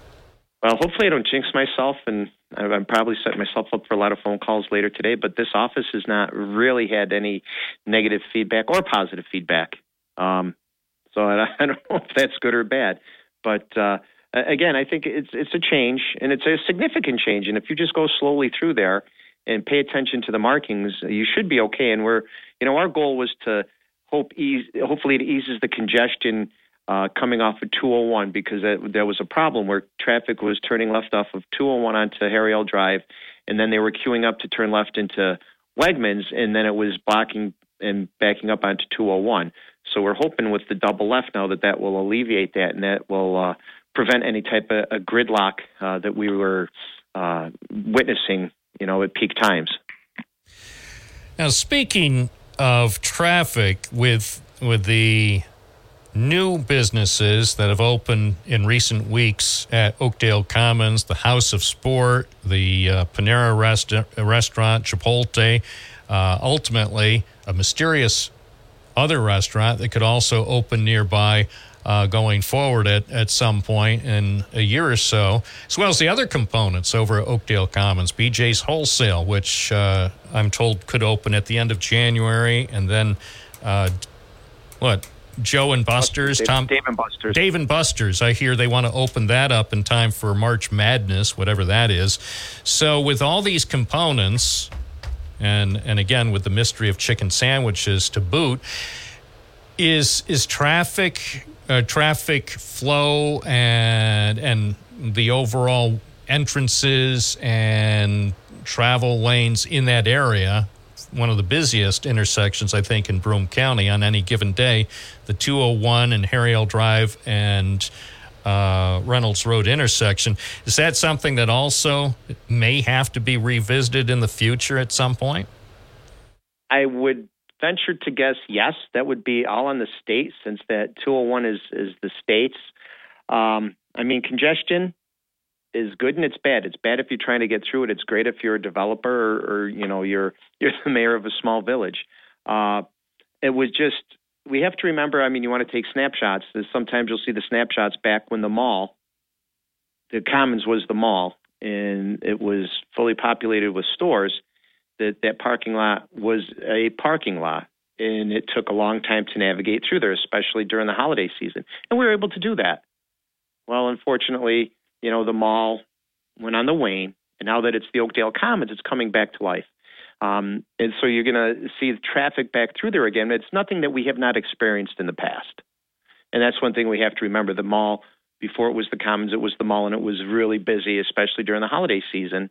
Now that it's the Commons, it's going to become busy again, and we're just going to have to remember, you know, this is going to be a busy intersection. There's going to be congestion, and uh, don't get upset because it's a good thing.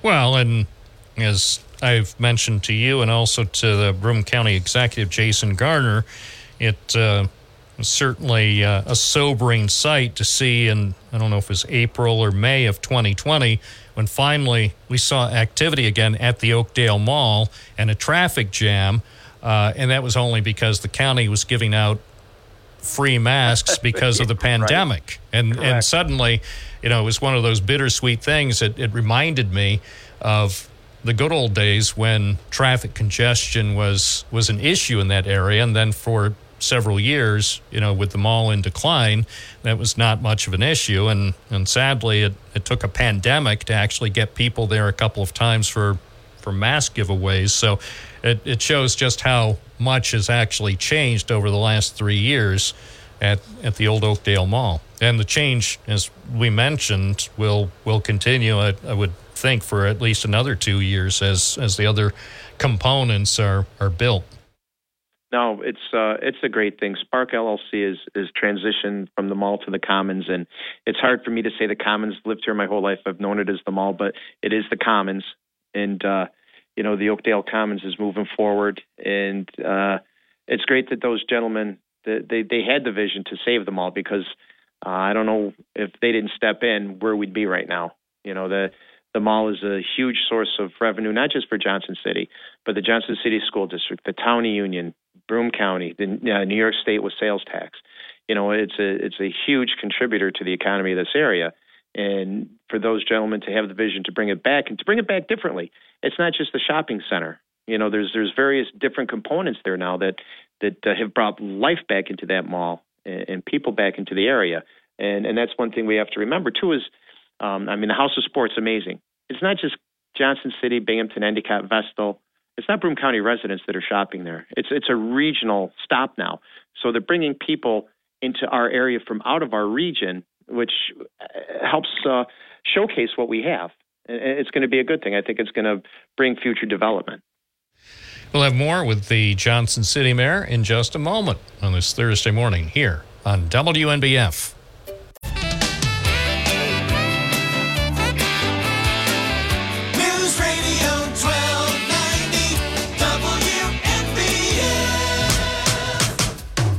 ten fifty-four, Bob Joseph speaking with Johnson City Mayor Martin Meaney on Main Street in Johnson City. As we reported uh, earlier this month, the uh, old C V S pharmacy is uh, going to be coming back to life fairly soon. U H S has a, a project to develop a retail pharmacy at the site where C V S had operated.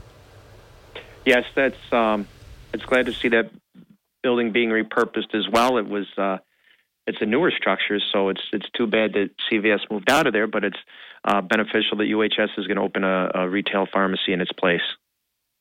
And that's more a factor. C V S is in the process of closing at least nine hundred stores across the country. They already had closed I believe, at, at least three other stores here in Binghamton, and I suspect there will be more to come uh, just because the pharmacy industry is, is going through some big changes.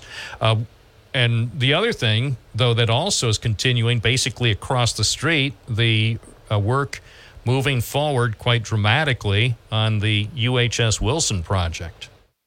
Yes, I was uh, on the site last Friday, uh, just on the exterior. I'm hoping to get uh, a tour of it fairly soon, but they are really moving along at a, at a rapid pace, and just a, a few nuances uh, to help move construction along and, and, and quicker. And it's, I'm sure this is uh, also a cost saver, is uh, like all the bathrooms units that are in each of the patient rooms. I was told that they are prefabbed, that they're built off-site, and they're just bringing them in and putting them in. You know, so I'm sure that that's got to save a tremendous amount of time. Uh, and, you know, they're really getting the building buttoned up, and the one side is, is fairly done, and it's, it looks really nice. It's, uh, it's impressive too. You don't realize how big, when you drive by it, you say, okay, it's, it's a six story building. When you actually stand in front of it, it's like, wow, this is a big structure. This is a monster project. And again, um, U H S owns a lot of property, you know, throughout the region, and for them to uh, choose Johnson City to put their flagship hospital, their brand new, I'm calling it a brand new hospital, up, I think it's awesome. And, and uh, we're fortunate because they're uh, a very, again, another large contributor to the economy of Johnson City. They're probably, uh, between them and Binghamton University, the largest employers in Johnson City. Johnson City Mayor Martin Meaney, thanks for your time. We'll have you back on the program in a few weeks. Bob, thank you very much. I always enjoy uh, chatting with you. Enjoy your day. Thank you. Coming up next, the news and then more of Binghamton Now. I'm Bob Joseph on W N B F. W N B F, Binghamton. Death, the destruction and suffering also is very striking in Gaza. A B C News foreign correspondent James Longman reports. Gaza is under total siege. Nothing is going in. No food, no fuel, no water. But Israel is building up its military force. The more than two million Palestinians who live there, desperate to find safety. Around three hundred forty thousand of them sheltering in U N facilities across Gaza. Humanitarian aid in and civilians out. Power is out across Gaza, with Israel's energy minister saying it won't be restored until captives are freed. A new Speaker of the House again comes down to simple math. House Republicans plan to nominate Steve Scalise. So far, though, he doesn't have the two hundred seventeen votes he needs to win. This time, Congressman Matt Gaetz isn't standing in the way. Long live Speaker Scalise. Current holdouts objecting to Steve Scalise's rise to Speaker include Marjorie Taylor Greene, who says Scalise should focus instead on his battle with blood cancer. She's among several Republicans saying they're sticking with Jim Jordan, even as Jordan says he's offered to enter Scalise's name into nomination. That's A B C News national correspondent Stephen Portnoy. Last night's one point seven billion dollars Powerball jackpot had one winning ticket. It was sold in the Southern California town of Fraser Park. This is A B C News. Embarrassed by ugly yellow toe fungus? Living with toe fungus is, it's embarrassing. I was afraid to take my socks off. I hid my yellow and crumbly toes from everybody. Introducing Crystal Flush. Crystal Flush is the only F D A-registered two-in-one home treatment that attacks your toe fungus from both the inside and out. Crystal Flush's new and different combination system knocks out toe fungus for good, guaranteed. Crystal Flush is different. Uh, after just a few weeks, my fungus was gone. I mean, one hundred percent disappeared. Crystal Flush was the only thing that ever worked. So if you're skeptical because you tried a bunch of other stuff, Crystal Flush is different. This is a game changer. Crystal Flush is now available without a prescription, but it is not available in stores. Get your risk-free supply today. Go to crystal flush dot com. That's C R Y S T A L flush dot com. Stop being embarrassed by ugly yellow toenails. Go to crystal flush dot com or call eight hundred two oh four four four eight four. Social Security recipients can expect a three point two percent raise next year. It's a Lone Star battle for the American League pennant. The Texas Rangers and Houston Astros meet Saturday in Game one of the American League Championship Series to determine who goes to the World Series. Auto workers have expanded their strike. eight thousand seven hundred Ford employees walked out at the company's big plant in Louisville, Kentucky. The president today is talking business President Biden meets this afternoon with C E Os to talk about the economy and his administration's efforts to implement its Investing in America agenda. The business leaders come from a range of industries: construction, manufacturing, clean energy, finance, and retail. The White House says the president will discuss how his Bidenomics economic agenda is supporting a, quote, resilient labor market and creating new opportunities for businesses and workers. The meeting comes as new inflation data shows prices up three point seven percent higher in September compared to a year ago, slightly higher than expected, but unchanged from August. It's A B C's Karen Travers in Washington. Jim Ryan, A B C News.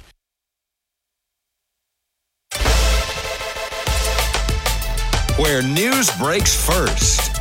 News Radio twelve ninety W N B F. This is News Radio twelve ninety W N B F News. Mostly sunny for today, high near sixty-three. Tonight will be partly cloudy, low around forty. For Friday, partly sunny skies with a high near fifty-nine. People shopping and working in downtown Binghamton are getting an earful as pile driving for a scaled-down redevelopment project moves forward. Construction operations are underway on Water Street next door to the Boscov's department store. When the pile driving is underway, people for blocks around the site are treated to forty-eight loud bangs a minute. It's not known how much longer the pile driving will continue. Plans for the original project were shot down by the Binghamton City School Board when it voted unanimously against a proposed tax break package for the developers. Binghamton Mayor Jared Cram said the parking garage plan would move forward while the future of a residential component of the project was being reconsidered. At a special meeting, the Water Street Redevelopment Corporation voted to authorize the mayor to restructure the project.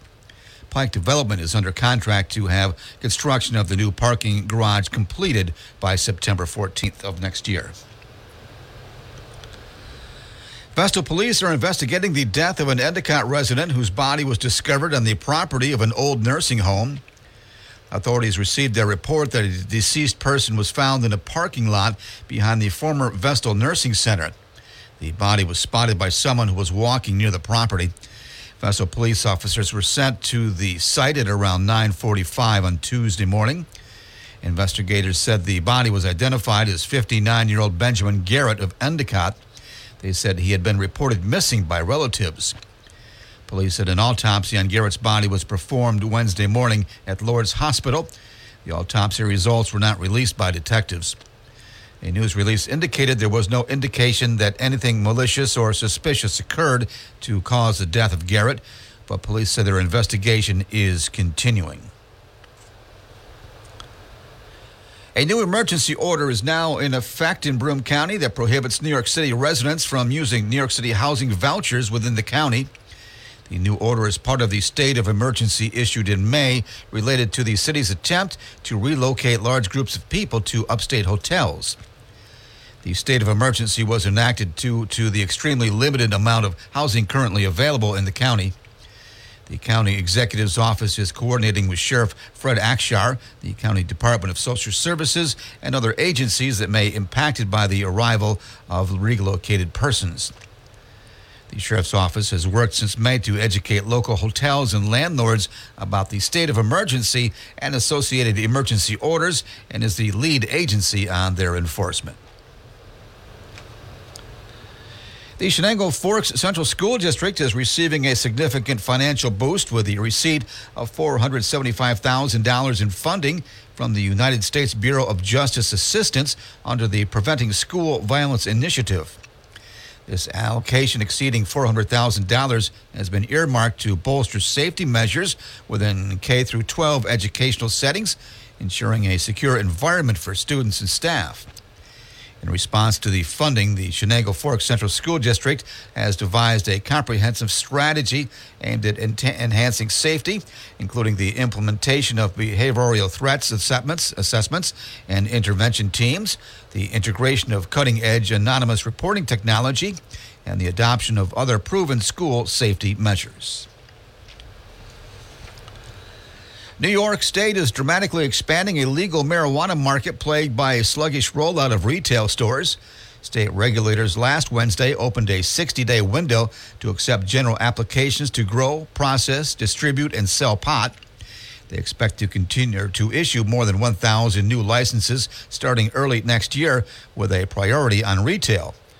Newly adopted regulations will allow companies licensed to sell medical marijuana to expand into the adult retail market by the end of the year.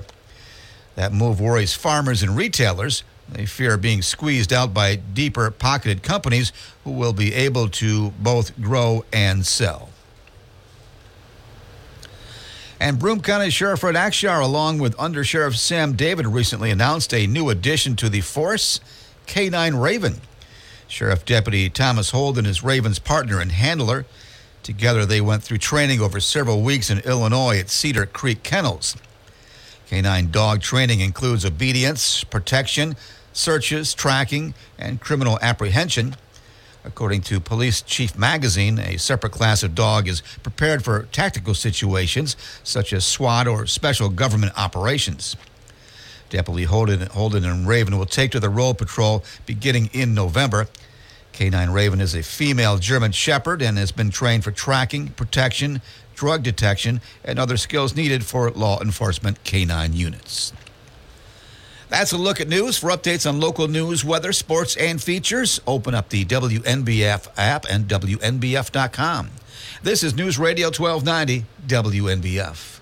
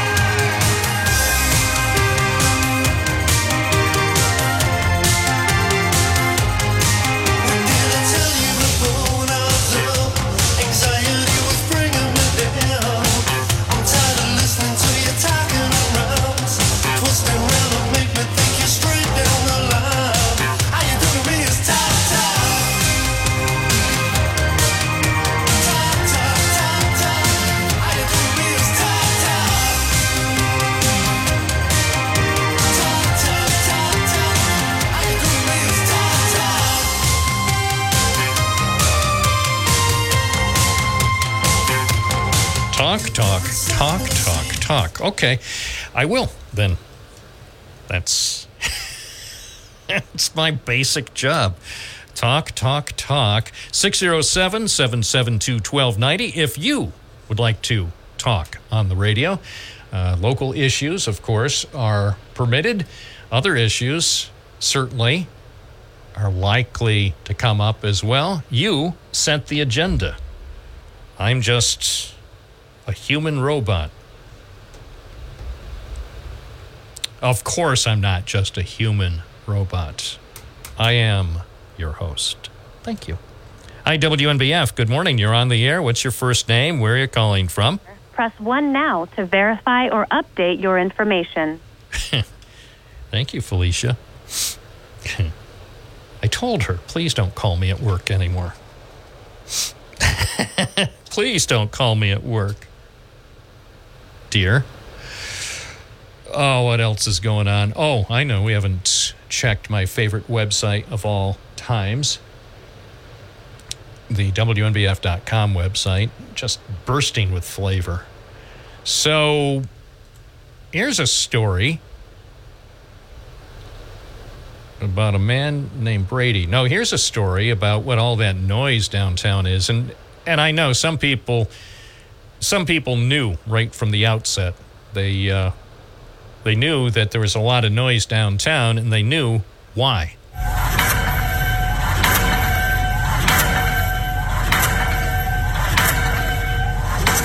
All right, enough.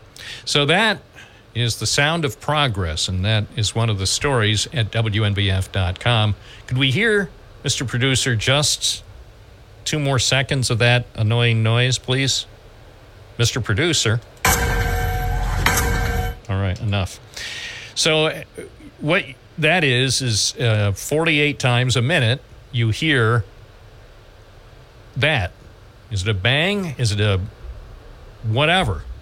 And everybody knows it's the sound of progress. That's called pile driving, because they are actually moving forward, building the new parking garage.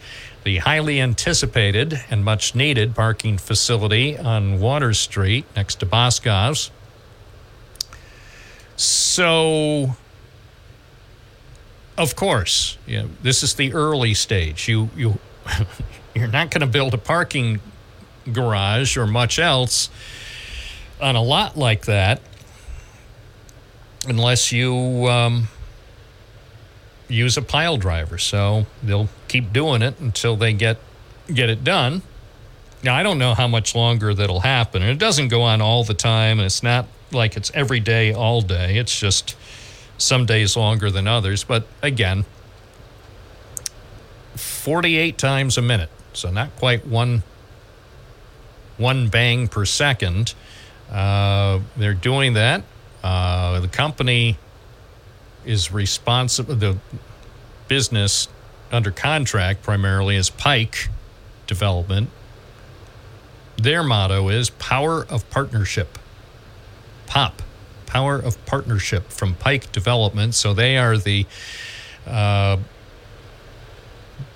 big developers for the project on Water Street. So it is good to see work happening on the parking garage. Now, one of the sad things for some people is the apartments. So many people had so many hopes for the big apartment complex that was going to be built on top of this fabulous new parking garage. And can you imagine how nice and convenient it would be living right next door to Boscov's? So anytime that you needed to buy something great, you could basically put on your bathrobe and go next door to Boscov's and buy some stuff. But now we don't know if any apartments will ever be built. So the project is being restructured because the Binghamton Board of Education voted unanimously in July against the tax breaks. So it was supposed to be at least a sixty million dollars Water Street redevelopment project, and now, as it stands, the only thing that we know will get built is a five-level parking facility. So that, at least, is a good thing. Then they'll have some sort of, I don't know what, I don't recall what they call it, some sort of thing on top. So if they ever get to the point of putting together a revised plan for apartments, they can build a residential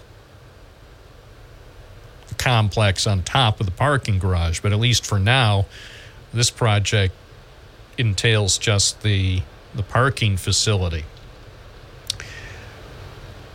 Now, don't make plans to park there for the holiday shopping season, because the parking garage isn't going to be ready probably for another eleven months. Pike Development is under contract to have the construction of the new parking garage completed by September fourteenth. So, and uh, the person I spoke with said that's doable. So you can probably expect a ribbon cutting or some sort of um, ceremony or photo op at the new parking garage on Water Street, oh, maybe sometime after Labor Day next year, according to that schedule. Who knows, maybe they'll get it done sooner. But it is progress. I see a lot of um, things underway right now in the Triple Cities. There's a lot of um, construction of commercial and industrial buildings, and of course some retail continuing over at the Oakdale Commons. So I would say, as we uh, look ahead to twenty twenty-four, things would be would be uh, I, I guess it'd be fair to say it, it should be a, a fairly robust year coming up. Of course, you never know. You never know for sure about anything. But the way things stand right now, we could see a, a lot of activity going on. I'm already aware of a few other projects that are in the pipeline. Not ready, not ready to be reported out yet, but um, a fair number of things are in the works. It's eleven eighteen. What do you think? six oh seven, seven seven two, one two nine oh. Bob Joseph live on a Thursday morning at ninety-two point one F M, twelve ninety A M, and always available on the W N B F app. From the Galt Auto Studios, this is W N B F News Radio A M twelve ninety, also available at ninety-two point one F M. We sell the ultimate driving machine at Galt B M W.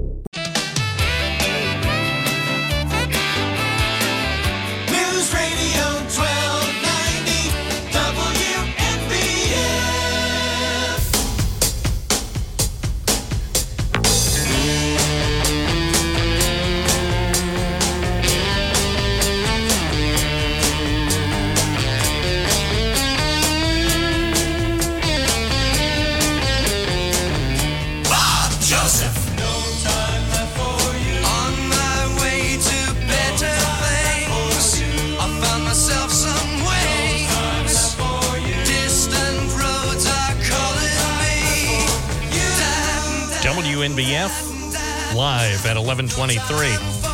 This is Bob Joseph. More calls on your Thursday morning. Leo in Endwell, you're on the air. Hey, Bob. How you doing? Good. Um, I wanted to uh, talk about a topic that may or may not be of interest to your audience, so you can cut me off if, if you don't think it's going anywhere. Uh, it has to do with Israel and, and what's going on there now. Uh, I rem- the key is that Israel is a is a sanctuary state for the Jewish people. That that's the key principle. And what I wanted to talk about was why the uh, why Gaza is there and why it exists at all. Uh, now. In forty-eight, when the state was founded, Israel moved the Palestinians to Gaza, and they have kept them there. And I'm not I'm not saying this is right or wrong, but, but they've kept them there partly because if the Palestinians are integrated into Israel, their birth rate is such that eventually Israel, the the Jewish people, would lose control of their government. Does that does that make sense? Is that improper to talk about on the air? Well, I'm not probably going to encourage the discussion. I'm I'm focusing more on local issues, and uh, it's. I mean, I'm not saying we can't talk about it. If other people want to discuss it, they can. I I think that that would be uh, more. more along the lines of C-SPAN or C N N or Fox yeah, than, yeah. or, you know, Hannity okay. or Bongino or who, who right. Mark Levin. They probably would do a lot better than, than on a local talk show. Well, the, the, o- the only reason I bring it up is I, I know there are people in this area who are, who might be concerned about the, that the problem is not solvable or that, um, it's just too difficult to handle. And in a way, they're right. And I honestly don't see any way that will. It, it's just going to be a permanent state of affairs. Well, and that may be the problem. That might be one of the reasons why I would uh, steer our conversations clear of it, because I, I don't want to get bogged down into something, into a quagmire of... Um, Well, stuff that'll make me depressed, more depressed than I already am. Well, yeah, well I I know you had a rough day yesterday, so well, you know, I mean, the bottom. Want to bring well, it up well no, don't don't worry about me. I'm just saying I'm more concerned. I don't worry so much about myself. I'm more concerned about the audience. Does the audience yeah. want to hear much talk about that, especially on a local program? And I'm not. I'm not suggesting for a minute that what you mentioned is unimportant. It's it's extremely important and very complicated. And because w- this is the only local program in Binghamton, I I would strongly, you know, encourage listeners to find like issues, say, here in New York or Pennsylvania, or even domestic issues, as opposed to something that is so overwhelming. You know, I, I mean, that well, you, you could spend hours, days, or weeks, or years talking about well, it's it. Been, it's, it's been going on right. for seventy-five and, years. And that's, that's why, and again, you know, I, I, I won't tell people going forward they can't call in and, and say a little bit about this, but I I am not going to personally I I'm not going to weigh in on it because I have right, nothing right. I have nothing Understand. to add. And Understand. yeah, if if I if by chance I had this vision of um of a solution that could re- result in peace in our time in that region, then I'd talk about it. But to be honest with you, it's just one of the the more perplexing things that that exist on the planet, where where I've realized I and and really most most other people don't have much control over it. Well, let, let me let me ask one question that, that might be, it's more locally oriented. Do you happen to know where the money came from for those vouchers, those housing vouchers that uh, the um, emergency order deals with? Uh, did it come from? I, I don't know. It's like, but but the city gave people like a thousand dollars a month or something like that to move up into the area, and I, right, it's from. I never heard where that money came from. New York City, New York City's Family Homelessness and Eviction Prevention Supplement Program provides a housing allowance for eligible families in New York City who live in a homeless shelter or at risk of becoming homeless. Now, is that money, is it actually all New York City money, or is it some state and federal money? I don't know. Yeah. I, I don't yeah, know, yeah. you know, what percentage is is paid for by uh, through New York City taxes, or what percentage is coming through federal programs. The um, and it's interesting to me how all of a sudden we're talking about this as though it's a new story. The story broke a week ago on this program. I mean, Jason Garner talked about his emergency order on October fifth, and suddenly I'm seeing it in the news everywhere else. Yep. It's like, wow, yep. that's yep. there. There's a slow motion story, but oh well. You're that, a trendsetter. Well, that's You're why. A trendsetter. That's that's why I come to work here, right? Because you know me, I, I've been a journalist for a long time. But even apart from being a journalist, I'm Mister Curious, so I'm always glad to get new information on this program, and then I'm happy to wait for days, weeks, or or even months later for it to show up elsewhere. I think I think it's interesting to see how how news flow works these days. Yep.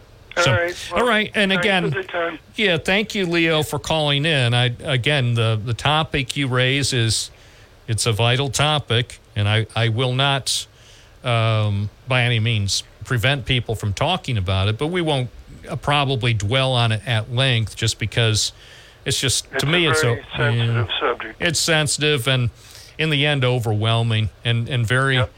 it's frustrating. It's frustrating to me as, as one guy, and I, I mentioned yesterday more than once, I don't understand um, the propensity for violence and the hatred that goes on. I mean... I appreciate some of the stuff, the history, and and so I understand when people are mad. I, I sort of understand because of the history.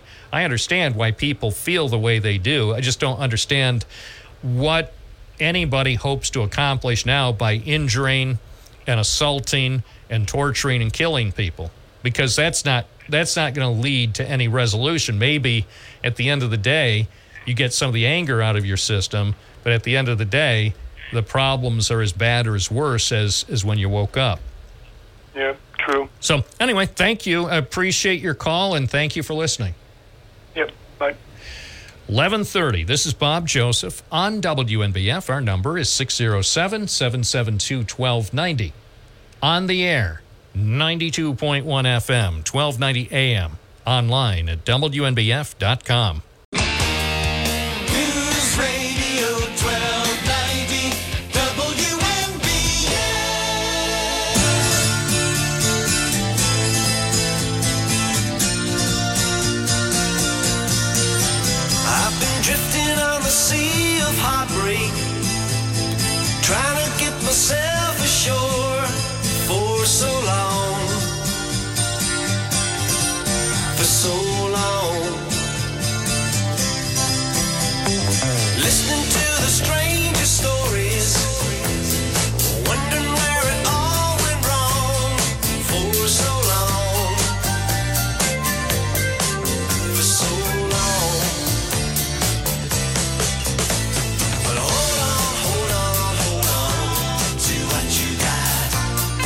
eleven thirty-four W N B F. So hold on, hold on, hold on to what you got. Dave in Binghamton, you're on the air. Morning, Bob. Um, the uh, reason why I was calling, and I was torn for a few days trying to figure out how to call about local things. And again, like um, one of the previous callers, or just the previous caller, uh, in regard to the discussion about things in Israel. So it's like I've had family in Israel since after World War Two. Um, they uh, were able to escape, not to Germany, just like my dad was able to escape, and he came to the U S, uh, was able to um, go through the process, even after getting a denial letter um, stating he'd be a public charge in uh, nineteen thirty-eight. Uh, a couple of years later, he was able to uh, actually come back from Cuba, where he had to live for a year and a half um, to come in. And other family members went to England, others went to Israel, Australia. You know, they went all over um, after the diaspora of being pushed out um, by the Nazis. So seeing what's happening now, you know, it, and always having that on my mind while also still having the local issues, I, you know, I was always trying, like, how can I call about a local thing when I'm always thinking about my family there and, and other things like that. Um, and it, I, I think, I, you know, I hope it doesn't, um, you know, move forward into anything else. Um, But, you know, like the talk about gas prices yesterday, and you know, I'm glad you finally saw what I saw for over two years of going to Syracuse and it always being so much cheaper than in uh, Broome. But, you know, depending on how the conflict grows, our gas prices will go up. Um, and, you know, with things happening in, in Ukraine and now in Israel, and hopefully, you know, China doesn't decide, oh, great time for Taiwan. You know, that's, I don't want it to progress that way. I don't see it really progressing that way, but it's a possibility. And I, you know, I, I don't want people to just sit by their, you know, rest by, you know, or sit back and think, ah, oh, we're we're just living life in the U S um, uh, ignorantly, or um, uh, not ignorantly, but just like blasé about what's happening elsewhere. When you know that is what happened before World War Two as well, until Pearl Harbor, and we don't want that to happen again. We need to be aware, alert, and watching what's what's happening elsewhere in the world, and trying to make sure it doesn't um, increase or or become something we, you know, no one in the world really really wants. Yeah, no, it's um, it's a great concern. I'm trying trying my best to keep things in perspective and context, but I I'm not. I'm not happy with where things stand today, and I, I'm really concerned. I'm not going to say afraid, just very, very concerned about what will happen in the next twenty-four hours, what will happen in the next week. At the moment, things look bad on so many levels, and yep. I, I don't know what it will take to get people to come to their senses and realize that what is going on now, I mean, what is going on at this moment is not helpful to anyone on the planet. And I, I know people are outraged, appropriately outraged by what happened last Saturday. And the only thing we know at this point is a lot more people are going to die before this ends. And correct. Um, but the, it, the sooner... The sooner that, that people are able to de-escalate and get to a point, even through their anger and their sadness and trying to cope with inex- unbelievable loss, um, sooner we can get to that point. And let's face it, um, various factions are, I don't think, ever, ever going to sit down and be friends. No. And that's acceptable. You don't have to be friends, and you don't have to uh, be happy with someone's worldview. But if we can't figure out a way to coexist, you know, at this rate, and especially with the way tensions are in so many other spots around the world right now, and with the superpowers, uh, shall we say, not as super as they once were, um, mm-hmm. you know, that... There are so many things. This, this, you know, if if you're um, looking at the big picture, it's starting to look like a perfect storm, and not in a good yeah, way. No, and that's exactly what I'm yeah. I'm I'm seeing, and hoping not for the, for you know hoping that doesn't happen.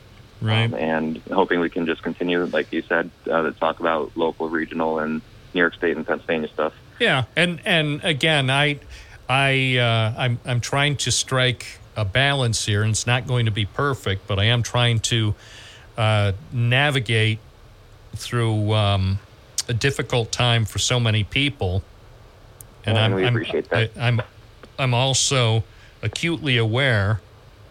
If I wasn't aware already, just based on the first four days of this week, I'm acutely aware that that it's going to be impossible to please everybody, and some days it might feel impossible to please most people. I'm, but I'm not giving up, and I'm every day I'll strive to be fair and appropriate to people, and and to try to hear what people are saying. And I know, I, I mean, I'm human, so at times I'll interject or interrupt, and and go into my human mode, but I hope people will will understand it's it's not it's not meant in a malicious way. Mm-hmm. It's to carry on a conversation, and I I hope I hope at the end of every three-hour program, I hope in the end people think that the mix that we've provided of local and uh, domestic issues, as well as touching on some of uh, the aspects of of this war. I hope in the end they'll think that it was time well spent. Definitely. Thank you very much. Have a great day. Thanks, Dave. It's eleven forty-one here at W N B F. I'm Bob Joseph. Thank you for listening. Thank you for calling. Glenn in Vestal, good morning. You're on the air. Good morning, Bob. How are you doing? I am well. Thanks for uh, listening. Thanks for hanging on there for our conversation. Yeah, of course. Um, I want to switch gears away from war for a moment, if I may, although I do want to commend you and, and uh, mirror you, what you said about not giving up. You know, so anytime you see something wrong, which usually involves people hurting other people, always, always fight that. Always try to change that paradigm. Never give up trying. If you give up, then we all lost. So anyway, moving along. I just wanted to uh, let people know that our candidacy, I'm running for councilman in Vestal under the A Real Democracy for Vestal group, and we do have a community meeting at the Vestal Library every Thursday evening at seven o'clock, seven to eight, until Election Day.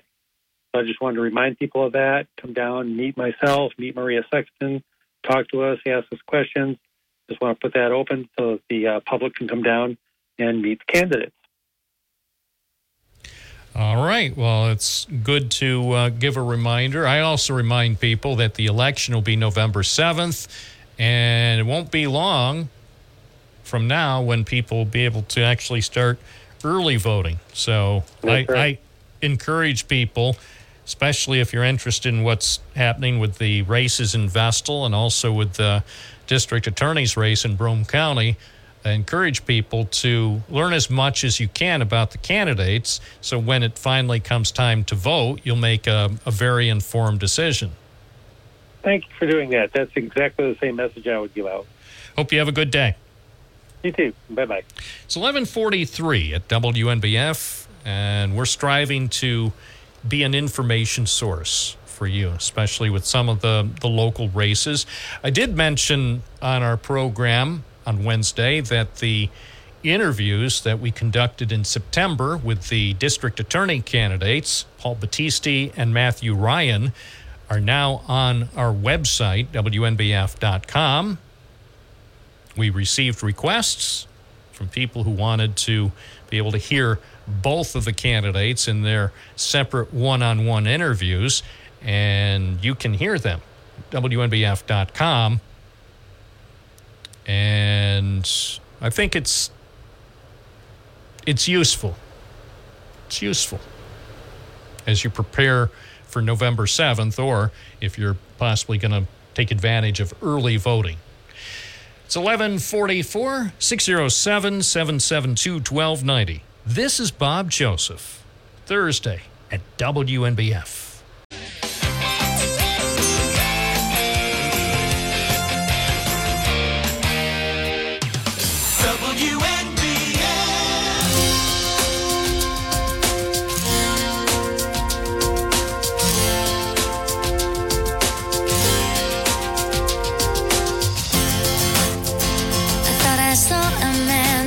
To life.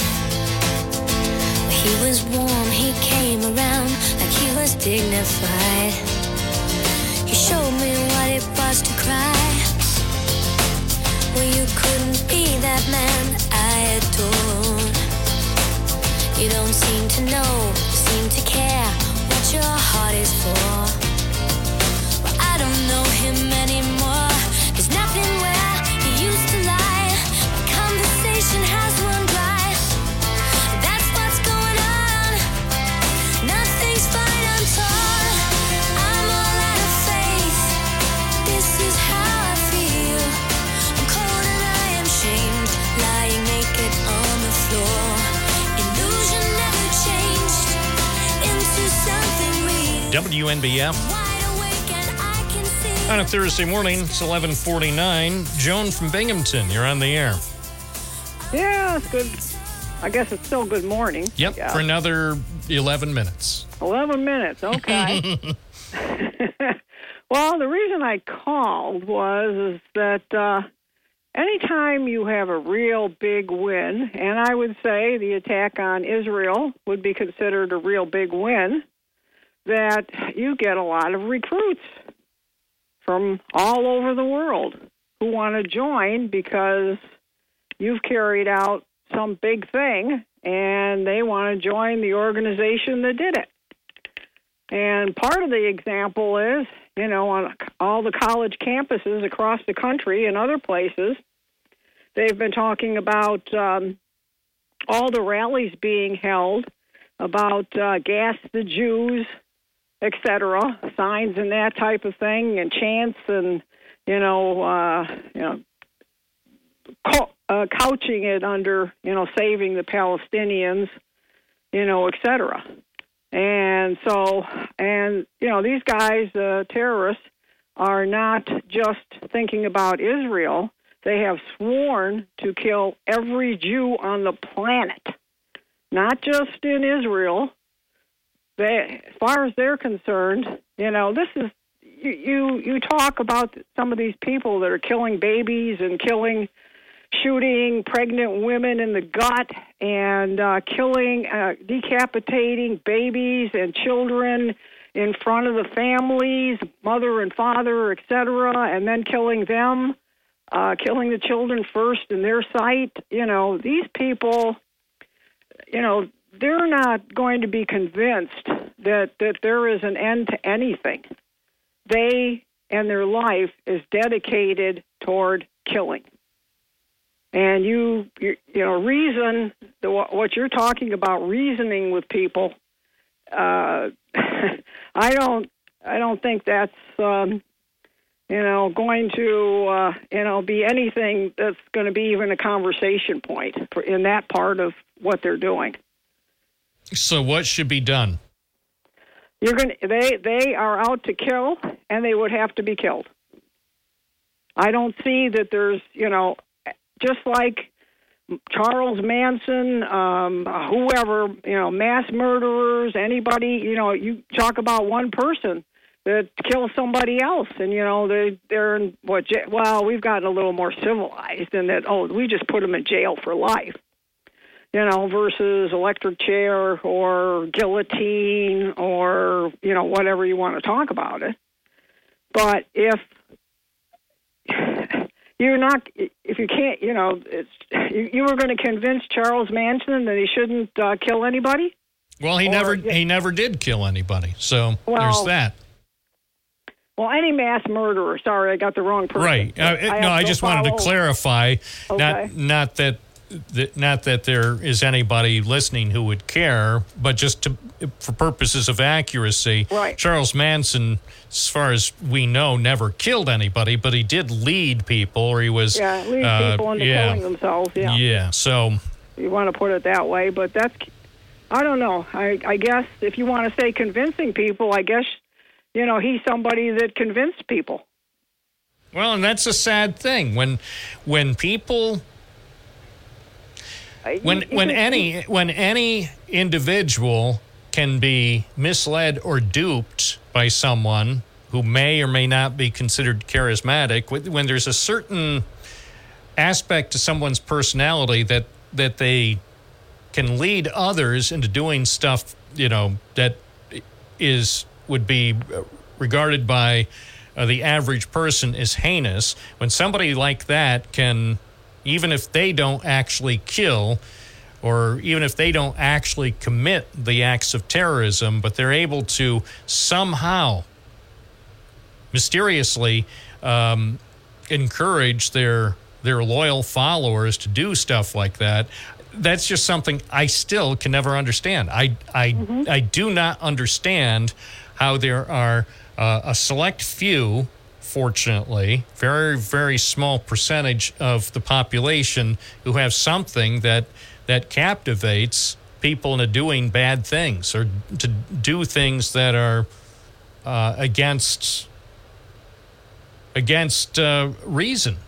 I mean, what? Yeah. Re- I, because, look, I'll I've lived in Broome County in the Binghamton area all my life. I've lived. Not too far from where I was born on Binghamton's west side all my years. So I would say in about about a twenty or twenty-five mile radius. And, but I've traveled elsewhere, but I still never can quite understand what there is that motivates people to be so filled with hate. Evil. Well, it is evil. And it's evil in them. But they weren't born with evil. I say every kid, every baby who's born is innocent. You can be educated to be evil. Well, what do we do about that? What do we well, do? They're trying, they're trying to do something about that by cutting off the money to people like Iran that preach this kind of thing and teach the younger generation to hate Jews and to hate Americans and et cetera, but... Apparently, uh, you know, that's the only, that's what civilized people do, okay? We put restrictions on them. We try to keep them from the almighty dollar, which is one way of, of doing it. In other words, you know, you could go over there and nuke Iran. But instead, we have chosen, obviously, to cut off monies so that they don't have the money to do, to give to terrorists, to equip them, to train them, to uh, sustain them. I guess they cut off money to the uh, Palestinian Authority because the Palestinian Authority was given pensions. Right. To well, ho- to be to continued. To be continued. As many we're, people as they could kill. Right. Hey, we're out of we're out of time. We're out of time for today. Okay. So thank you for calling. All righty. Have a good afternoon. Yeah. Okay. Bye. And thank you for listening. I'm Bob Joseph. I'll be back tomorrow morning from nine to noon, right here on W N B F. This is News Radio twelve ninety A M, W N B F Binghamton. Now on ninety-two point one F M, W two twenty-one E J Binghamton, a Town Square media station.